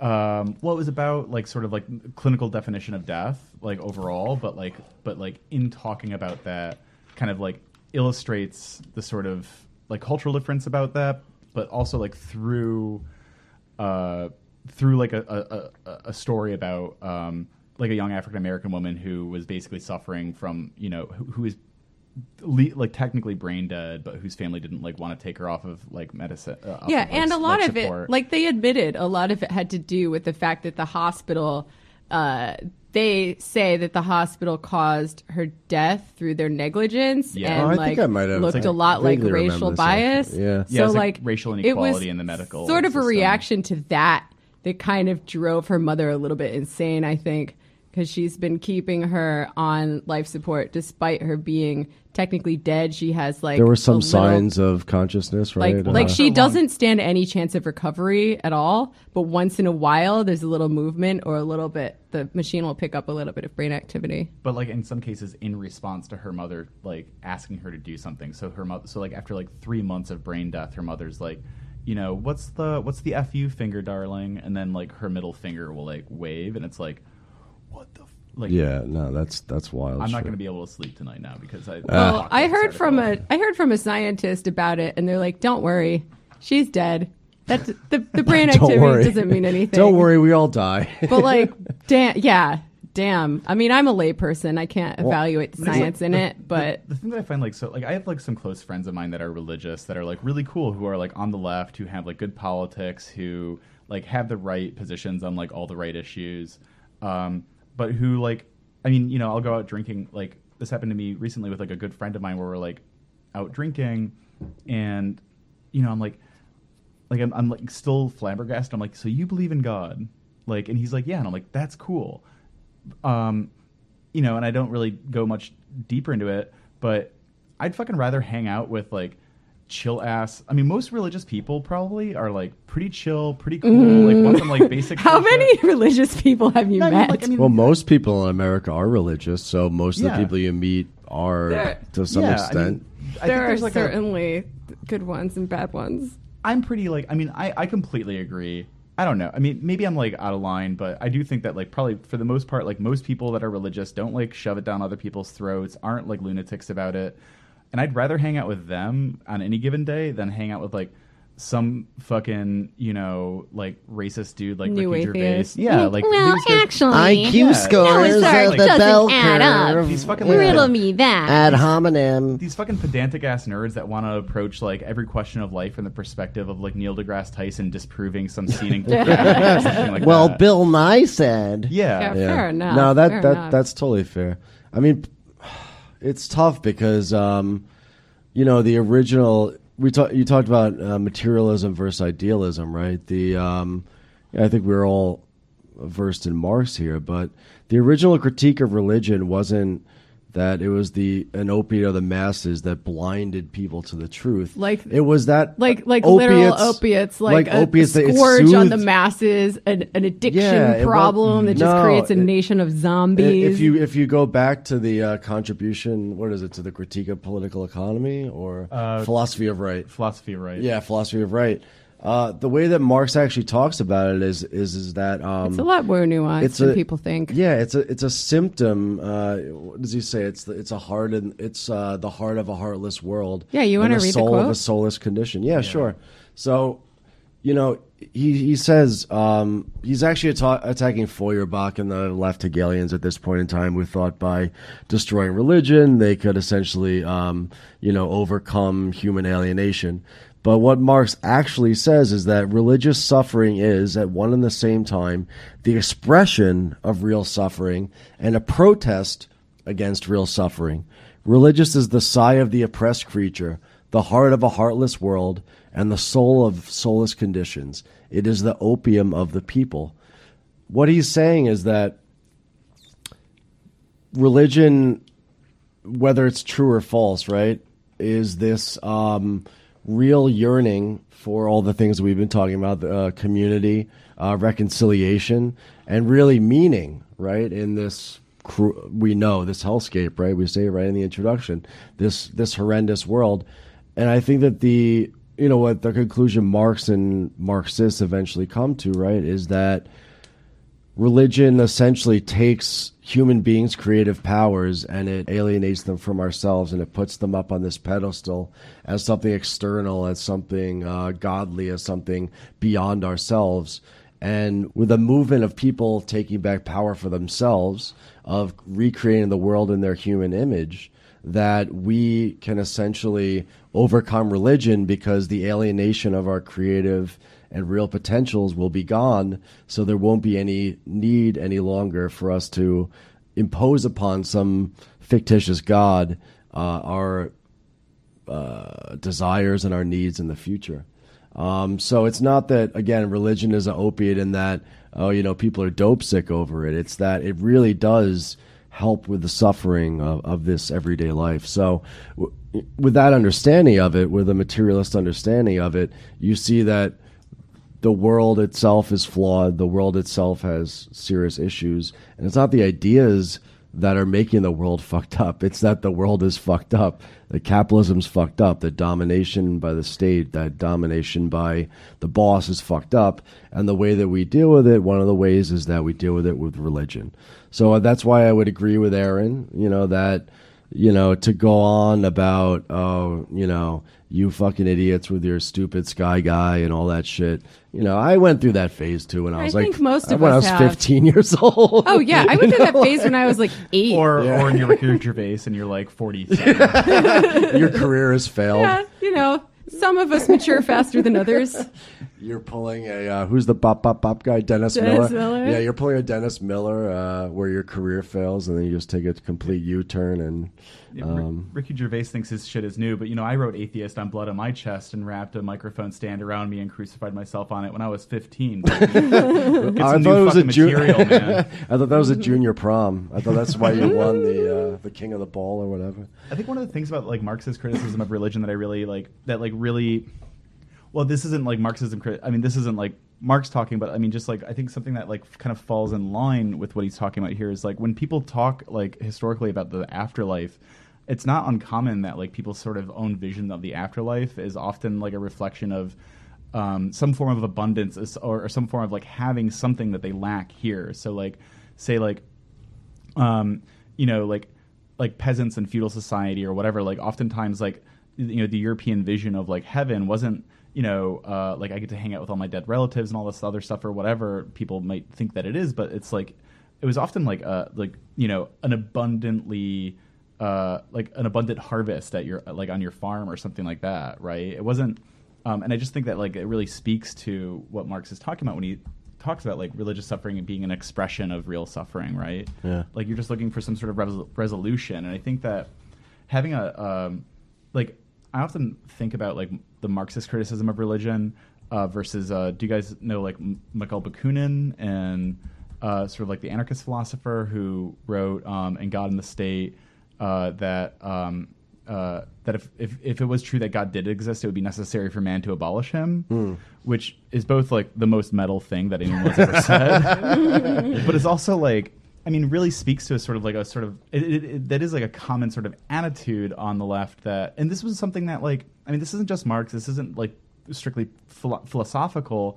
I do think that certainly in like the 1920s and in the 1930s and, and you know in Soviet Russia and other you know sort of like large socialist and communist movements there was like has been historically like a really hostile attitude towards uh, towards like people who had some form of faith or were part of a religious community and seeing them as like reactionary um, and on the other hand like I mean, there's a lot of like problems with like you know, say like uh, liberation theology and like you know, socialist communism and socialist like forms of uh, or um, uh, sorry, social um, Christian socialism and Christian com- you know communist like sort of ideas. But like, Yeah, and there are people who think that we need to uh, form coalitions with, uh, say, liberation theologists who might not have um, the correct views on certain basic human rights, Like women's for example, rights. abortion.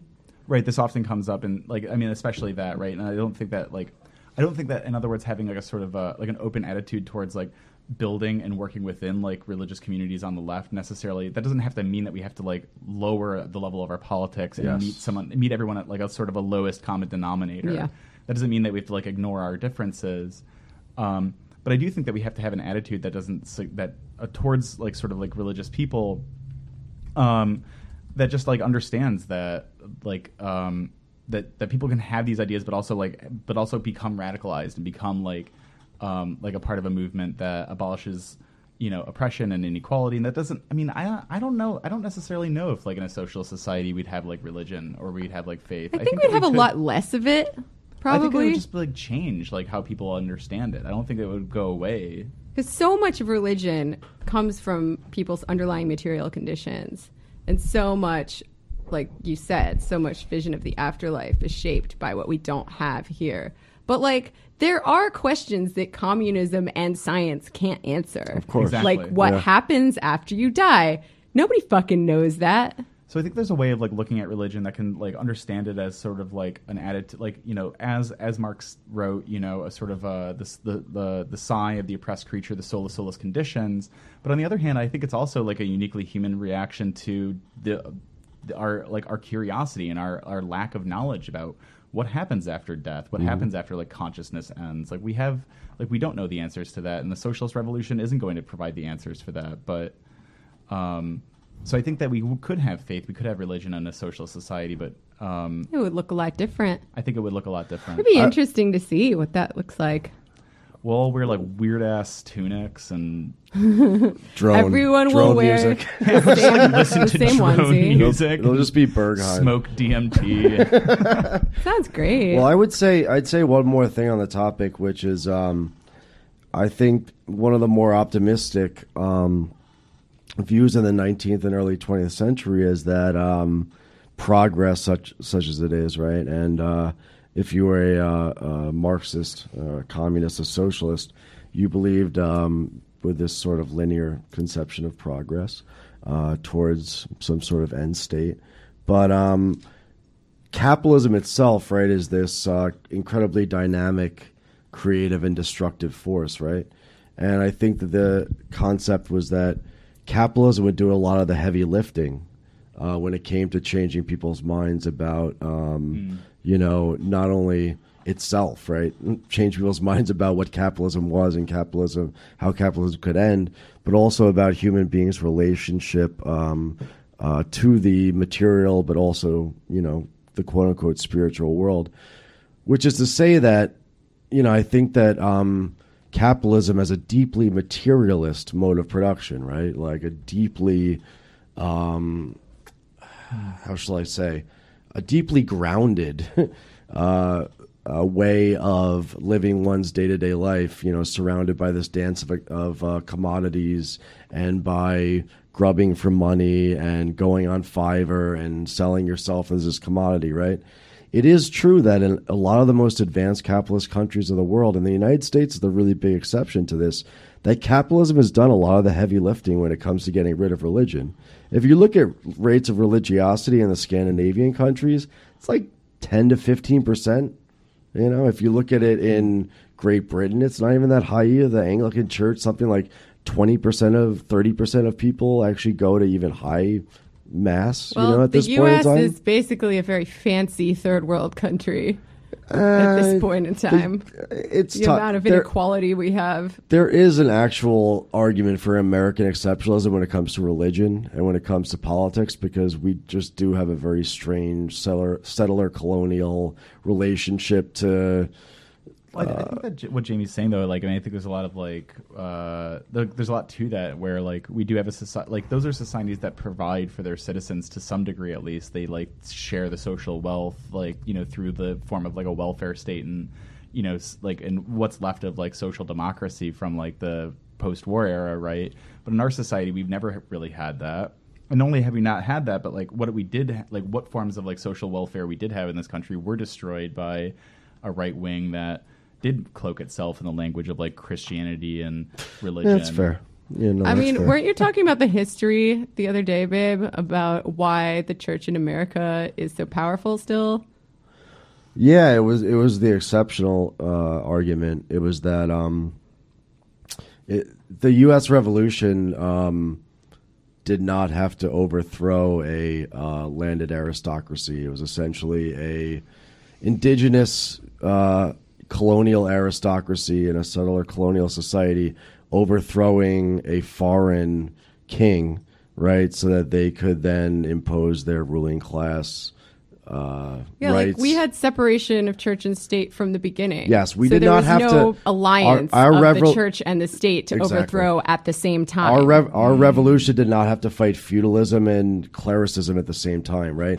And I think that Aaron talked about this before, and I think your point is well taken, Jamie. That um, you know when you saw in the Spanish Revolution, for example, right? Like let's not sugarcoat it, right? The left killed like hundreds and thousands of priests and burned down tons of fucking churches, and That's not something to celebrate. I mean, p- killing priests is not cool in most circumstances. Burning Well, down churches is only cool. priests? They, they let's just call all the Well, ones that died may have like, been sympathetic to pedophiles. fascism. Yeah, they were tell actually they were myself they literally were. they were literally sympathetic to fascism. And in Norway, um, you know, all the churches that got burnt down, those were all associated with uh, neo-Thulian um, Kantbot supporting um, psychopaths. So we don't need to make any apologies. But no, the point is that in the 1930s, um, and also in France, right, and in in in, Italy, the anti-clericism came because literally, as you say, the right wing was part of the ruling paradigm, you know, that existed. So as people were trying to fight for democratic rights, they were also fighting against the Catholic Church. In the United States, because it was always separated church and state, you could have these fights for democracy that never ran up against a centralized, organized religious principle, which gave religiosity in the United States a lot of room to move around and get powerful and then and get weird. You and know, get used for nefarious ends. of course, yeah. But Mormonism comes out of it, but also abolitionism comes out of it, right? Mm-hmm. You know, fucking um, the prosperity gospel comes out of it, Oh, but God. so does uh, fucking um, Catholic unionism come out of it too. You know, at the same time in the 19th century. So you can't, you know, in the United States, I think the history is just is just very very different. Well, Um, and a lot of religions um, give human life more value than capitalism does. Like they were talking about this on the podcast with Russell Brand and Yanis Varoufakis. Love that Russell Russell was kind of pushing him on Was this, your idea. Second or your third boyfriend? Oh, he was your first boyfriend. Um, We're in he- a quad right now, he, and um, Russell's. Uh, He varies. Uh, you the, millennials the places are, constantly shifting. I'm not a millennial. She's Sometimes the one with he's all these boyfriends. one. Sometimes he's number Millennial by four. association. Sometimes he's number three. She's yeah, very it's- fluid. It's sexually transmitted. Um, Tran- now transgressive. they were they were To talking about. Shut up. they were talking about. You're silencing me. They were ta- talking about like because Yanis is an atheist and Russell Brand is into all kinds of spirituality. I think, and like he's asking him like, if you don't believe in God, if you don't believe in spirit, like how come? Where do humans get their rights from? Like how how do you believe? What's your conception of uh, humans having value beyond uh, being a cog in the machine, beyond the material, beyond the physical, um, and also the idea that we're all connected, we're all in it together. And he said, you know, I take it on faith. It's a matter of faith. If I believed that, you know, all we were were a collection of molecules, I would kill myself. And I think that's like some people would call that spiritual and other people wouldn't. I mean, I don't think you have to be spiritual to believe that, but it's true. Like, if we don't derive our rights from some like God that exists independently of us, we just all have to believe in it and agree that humans have rights. Well, I guess I'd like wonder like why like rights have to come from someone other than like ourselves in the first place. I mean, the fact is, is like we have a, like a you know we're said to have like a right to free speech, but we obviously don't. Like like the government like uh, or like you know uh, public institutions or whatever like pick and choose uh, like public expressions of speech as like they see fit, like at times that are convenient. Um, but like when we are able to express ourselves freely, it's a product often of like collective struggle, a recognition that we like, you know, a recognition like on our own selves that like we believe that we should be allowed to express ourselves. We should be allowed to think publicly, to act publicly, to say what we believe publicly. And if some outside force is preventing us from being able to do that, then that force is illegitimate and should be, you know, and should be stopped and and and, and pushed back or or or eliminated through uh, through popular and collective, you know, protest. So, I mean, I think, I mean, if I if there is a certain like if there is an idea or a conception of like rights as coming from some sort of source, then I mean, why not? Why isn't uh, say uh, why isn't solidarity a legitimate source for for for for rights? And why can't I mean maybe perhaps like one can have like a certain sort of faith in the power of human solidarity and, demo- and democracy and struggle. I mean, I agree with that, but like, I'm not an ethicist, but it's still like, it's hard if you ask me to prove it. Like, you know, these alt right dudes who are like, oh, I don't believe that all humans have rights. I believe only the people, only white people have rights, or But know, if- only the people who deserve it have rights. I couldn't sit down and prove that to them that if- we have rights. It's just something that we all have to agree on you- because most reasonable individuals can agree somehow that we do have certain inalienable rights. Yeah, but do you, I mean I, I agree with you 100. percent And do you think that you know the great Enlightenment thinkers from like Hobbes to Locke, um, you know, and then up at, to the um, the great revolutionaries like Thomas Paine or Thomas Jefferson, did they have any proof for the conception of natural rights or inalienable rights handed down by our Creator? Well, some they did of not. them, some of them did. I mean, not They had proof, not like hard proof, proofs. but they like Yeah, some of them but there's definitely nothing more- that this stuff existed platonically, like yeah, independent sure. of us. So, so if if that's that was their best argument, and the Enlightenment ideals, a lot of you know, those are to fight for in a lot of cases, especially in this time of deep reaction, right? But if they could just appeal to natural rights uh, given onto them by their Creator, which does not require any proof, as far as I can see, maybe philosophical proof, but not scientific material proof, then why can we not say? We believe that rights are given by solidarity and collective struggle.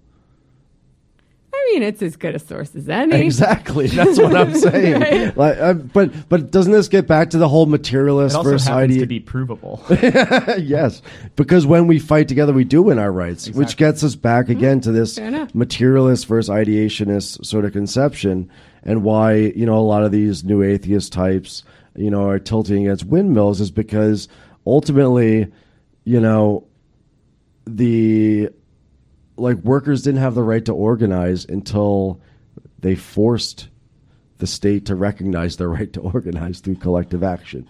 And then once that happens, Well, they had the right; it just wasn't being recognized. no. Mm. But who recognizes the right? They created the they right themselves. force mm-hmm. other people to recognize it. Exactly. Like in countries where abortion is illegal, people still have the right to Mm-hmm. an abortion. Mm-hmm. It's just not being recognized by the state. Mm-hmm. Well, they, there's all sort of end runs around it, but when they we were talking to somebody recently who talked about uh, Polish women had a general strike against um, you know anti-reproductive yeah, but like that rights. right exists whether or not the state is recognizing it. Well, it only exists to the extent, extent that individuals within the collectivity can realize that, right? No. Like, yes. No, There's no abstract right. Independently, yes, there. Are, what What are we fighting for? We are fighting. The concept is it's an abstract concept. Like just because somebody's not letting you do it doesn't mean you don't have the right to do it. And then people organize it around it, and then they get their rights. But why wasn't abortion legalized in the 1400s instead of 1972 in the United States? I feel like you have an answer for this. Because of the women's movement hmm. You said why wasn't it legalized in the in the 1400s? 1400s. Yeah, There was no women's movement asking for it to be legalized. exactly. But That's- that's people were point. doing abortions, Of though. course. And this is where I. This is okay. If I have a religion, But they were also dying, and it wasn't safe, and it wasn't l- acceptable. yeah. But your like, point is that it was like a right even then. yeah. No, But I guess the problem, is, though, I mean, this is like the sort of complicated thing, though, with like kind of like rights discourse in the first place. Yeah. Is like it's often an appeal. Like, I mean, I think for like propaganda purposes, it's important to say like this is a this is like a right that exists outside of us. But if we don't actually have it, if that right is being uh, obstructed by some you know third party like the state or something, then that's something we have to struggle for in order to attain that Yeah, right. it's necessarily Right. abstract, and you have to take it as a matter of faith. And maybe that could be part of the new religion that we're going to create for leftists everywhere when we start our ayahuasca church upstate. I agree with that 100%. But I, I think that actually what we're pointing. International Base Church of, Wy- of Ayahuasca. Hell yeah. It's going to be Marxist. It's going to be not interdenominational. You know, it doesn't matter if you're a Christian or an atheist. You come to our ayahuasca church and you have an experience of some description. But ba- TBD. you heard it here first, folks. I think we sign up on our created sign up on our Patreon. That's a two hundred dollar a month uh, donation. That's that's the the master level. That's like the tenth level Patreon Let- gets to be like- a let me just- in let our me- religion. let me This was just super say, uh, in the '60s of like counterculture, like leftist groups, like forming like their own like insane religions. I get it. yeah, I think Cesar Chavez was a member of like some really weird like Christian like subcult, like uh, and turned like the. I there's like some chapter in a in a book about the history of the Ooh. United Farm Workers. About, Fascinating. like, Cesar Chavez's cult. Wow. Debbie and I went upstate to the Chapel of Sacred Mirrors a couple years ago, and they have all kinds of crazy psychedelic art by Alex Grey there. That's do you know about Alex Grey? Never Famous psychedelic artist from the 60s, designed this amazing place. And uh, there was this one statue of this creature it had like boobs and wings and like claws and like some kind of sphinx head. And Debbie's like, if that's their god, I am down. Whatever this is, this is my religion now. Metal And I just feel like we could get a little bit of that going, you know?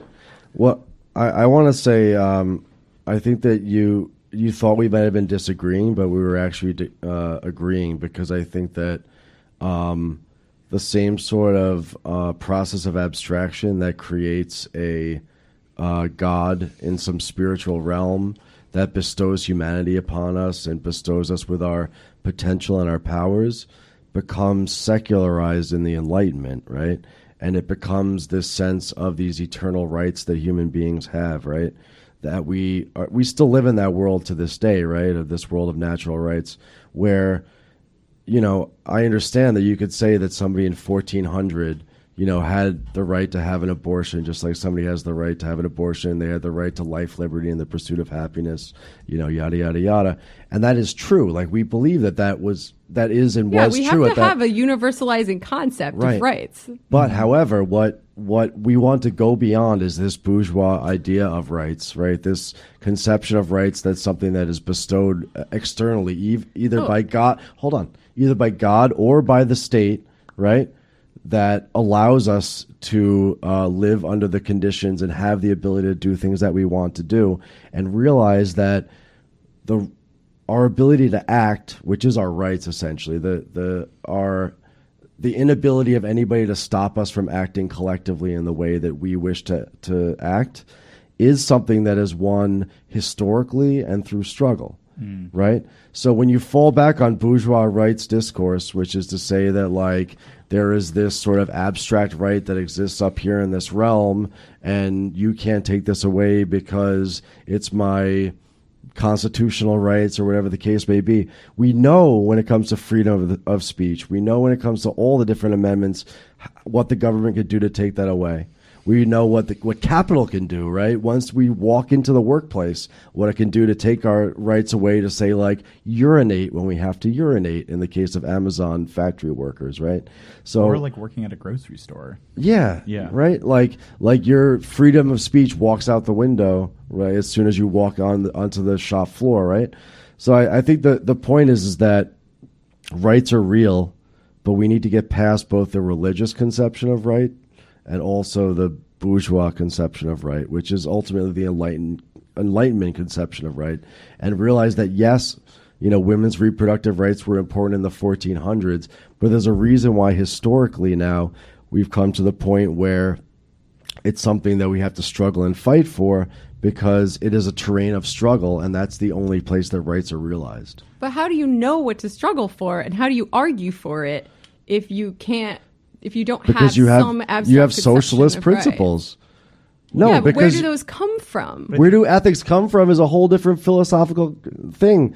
I mean, I think the best I can come up with is it's like something that most of us who share these ideals can agree agree on. I think we all have a negative critique.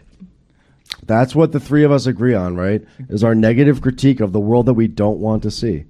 And the, the world that we don't want to see is one of uh, patriarchy, sexism, racism, capitalism, domination, and the state, right? I mean, I guess it doesn't matter where the rights come from if there's a large group of people saying, we feel these is, these are our rights. We want them, and we're going to take them. Fuck yeah. That's what I was- exactly. yeah. yeah. that's what's Yeah, up. Yeah, fair enough. That's I'm the getting point. a of- text from uh, the FBI. It's telling me to, it's telling me to step outside, please.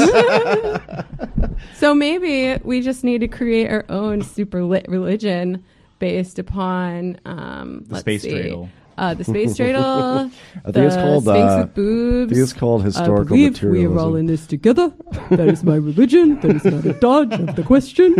Ninety-nine percent of the space dreidels I think um, you created are a new religion. controlled by the one percent of the Illuminati, You the cre- lizard people. the lizard people, as they are known to be called. you created a new religion this morning, babe. Remember? No, what I create. Oh, my oh, wait, God. no, I think I know what you're talking about. Oh I my was, god, he's so cute when he's sleepy and horny. I know it's probably TMI, but he's like, "Oh, babe, come lay down with me." And I was like, "Okay, okay." I forget how we got on the topic of religion, but you're like, "I created a new religion. it's called sexism." and I was like, "Babe, I think that." Is already something. I, I think that word is taken. It means something. It means something bad. I was It like, means no, something I, that I doesn't like- make me horny I was at like, all. I was like, no, it's like it's like the bad all men words are that you geniuses re. They wake up and they're horny. I was like, no, it's like the bad word that you reappropriate. You know, like they've been using sexism to talk about you know the effects of the patriarchy. I'm talking about sexism like ism. You know, like it's our religion. Oh, I get it. it's a little I didn't abstract. understand it at first. I think I get Yeah. what you were after now. Neither did I. it's about uh, being tired and. Uh, And then I saw the red light was on, and I was like, "Oh, oh yeah."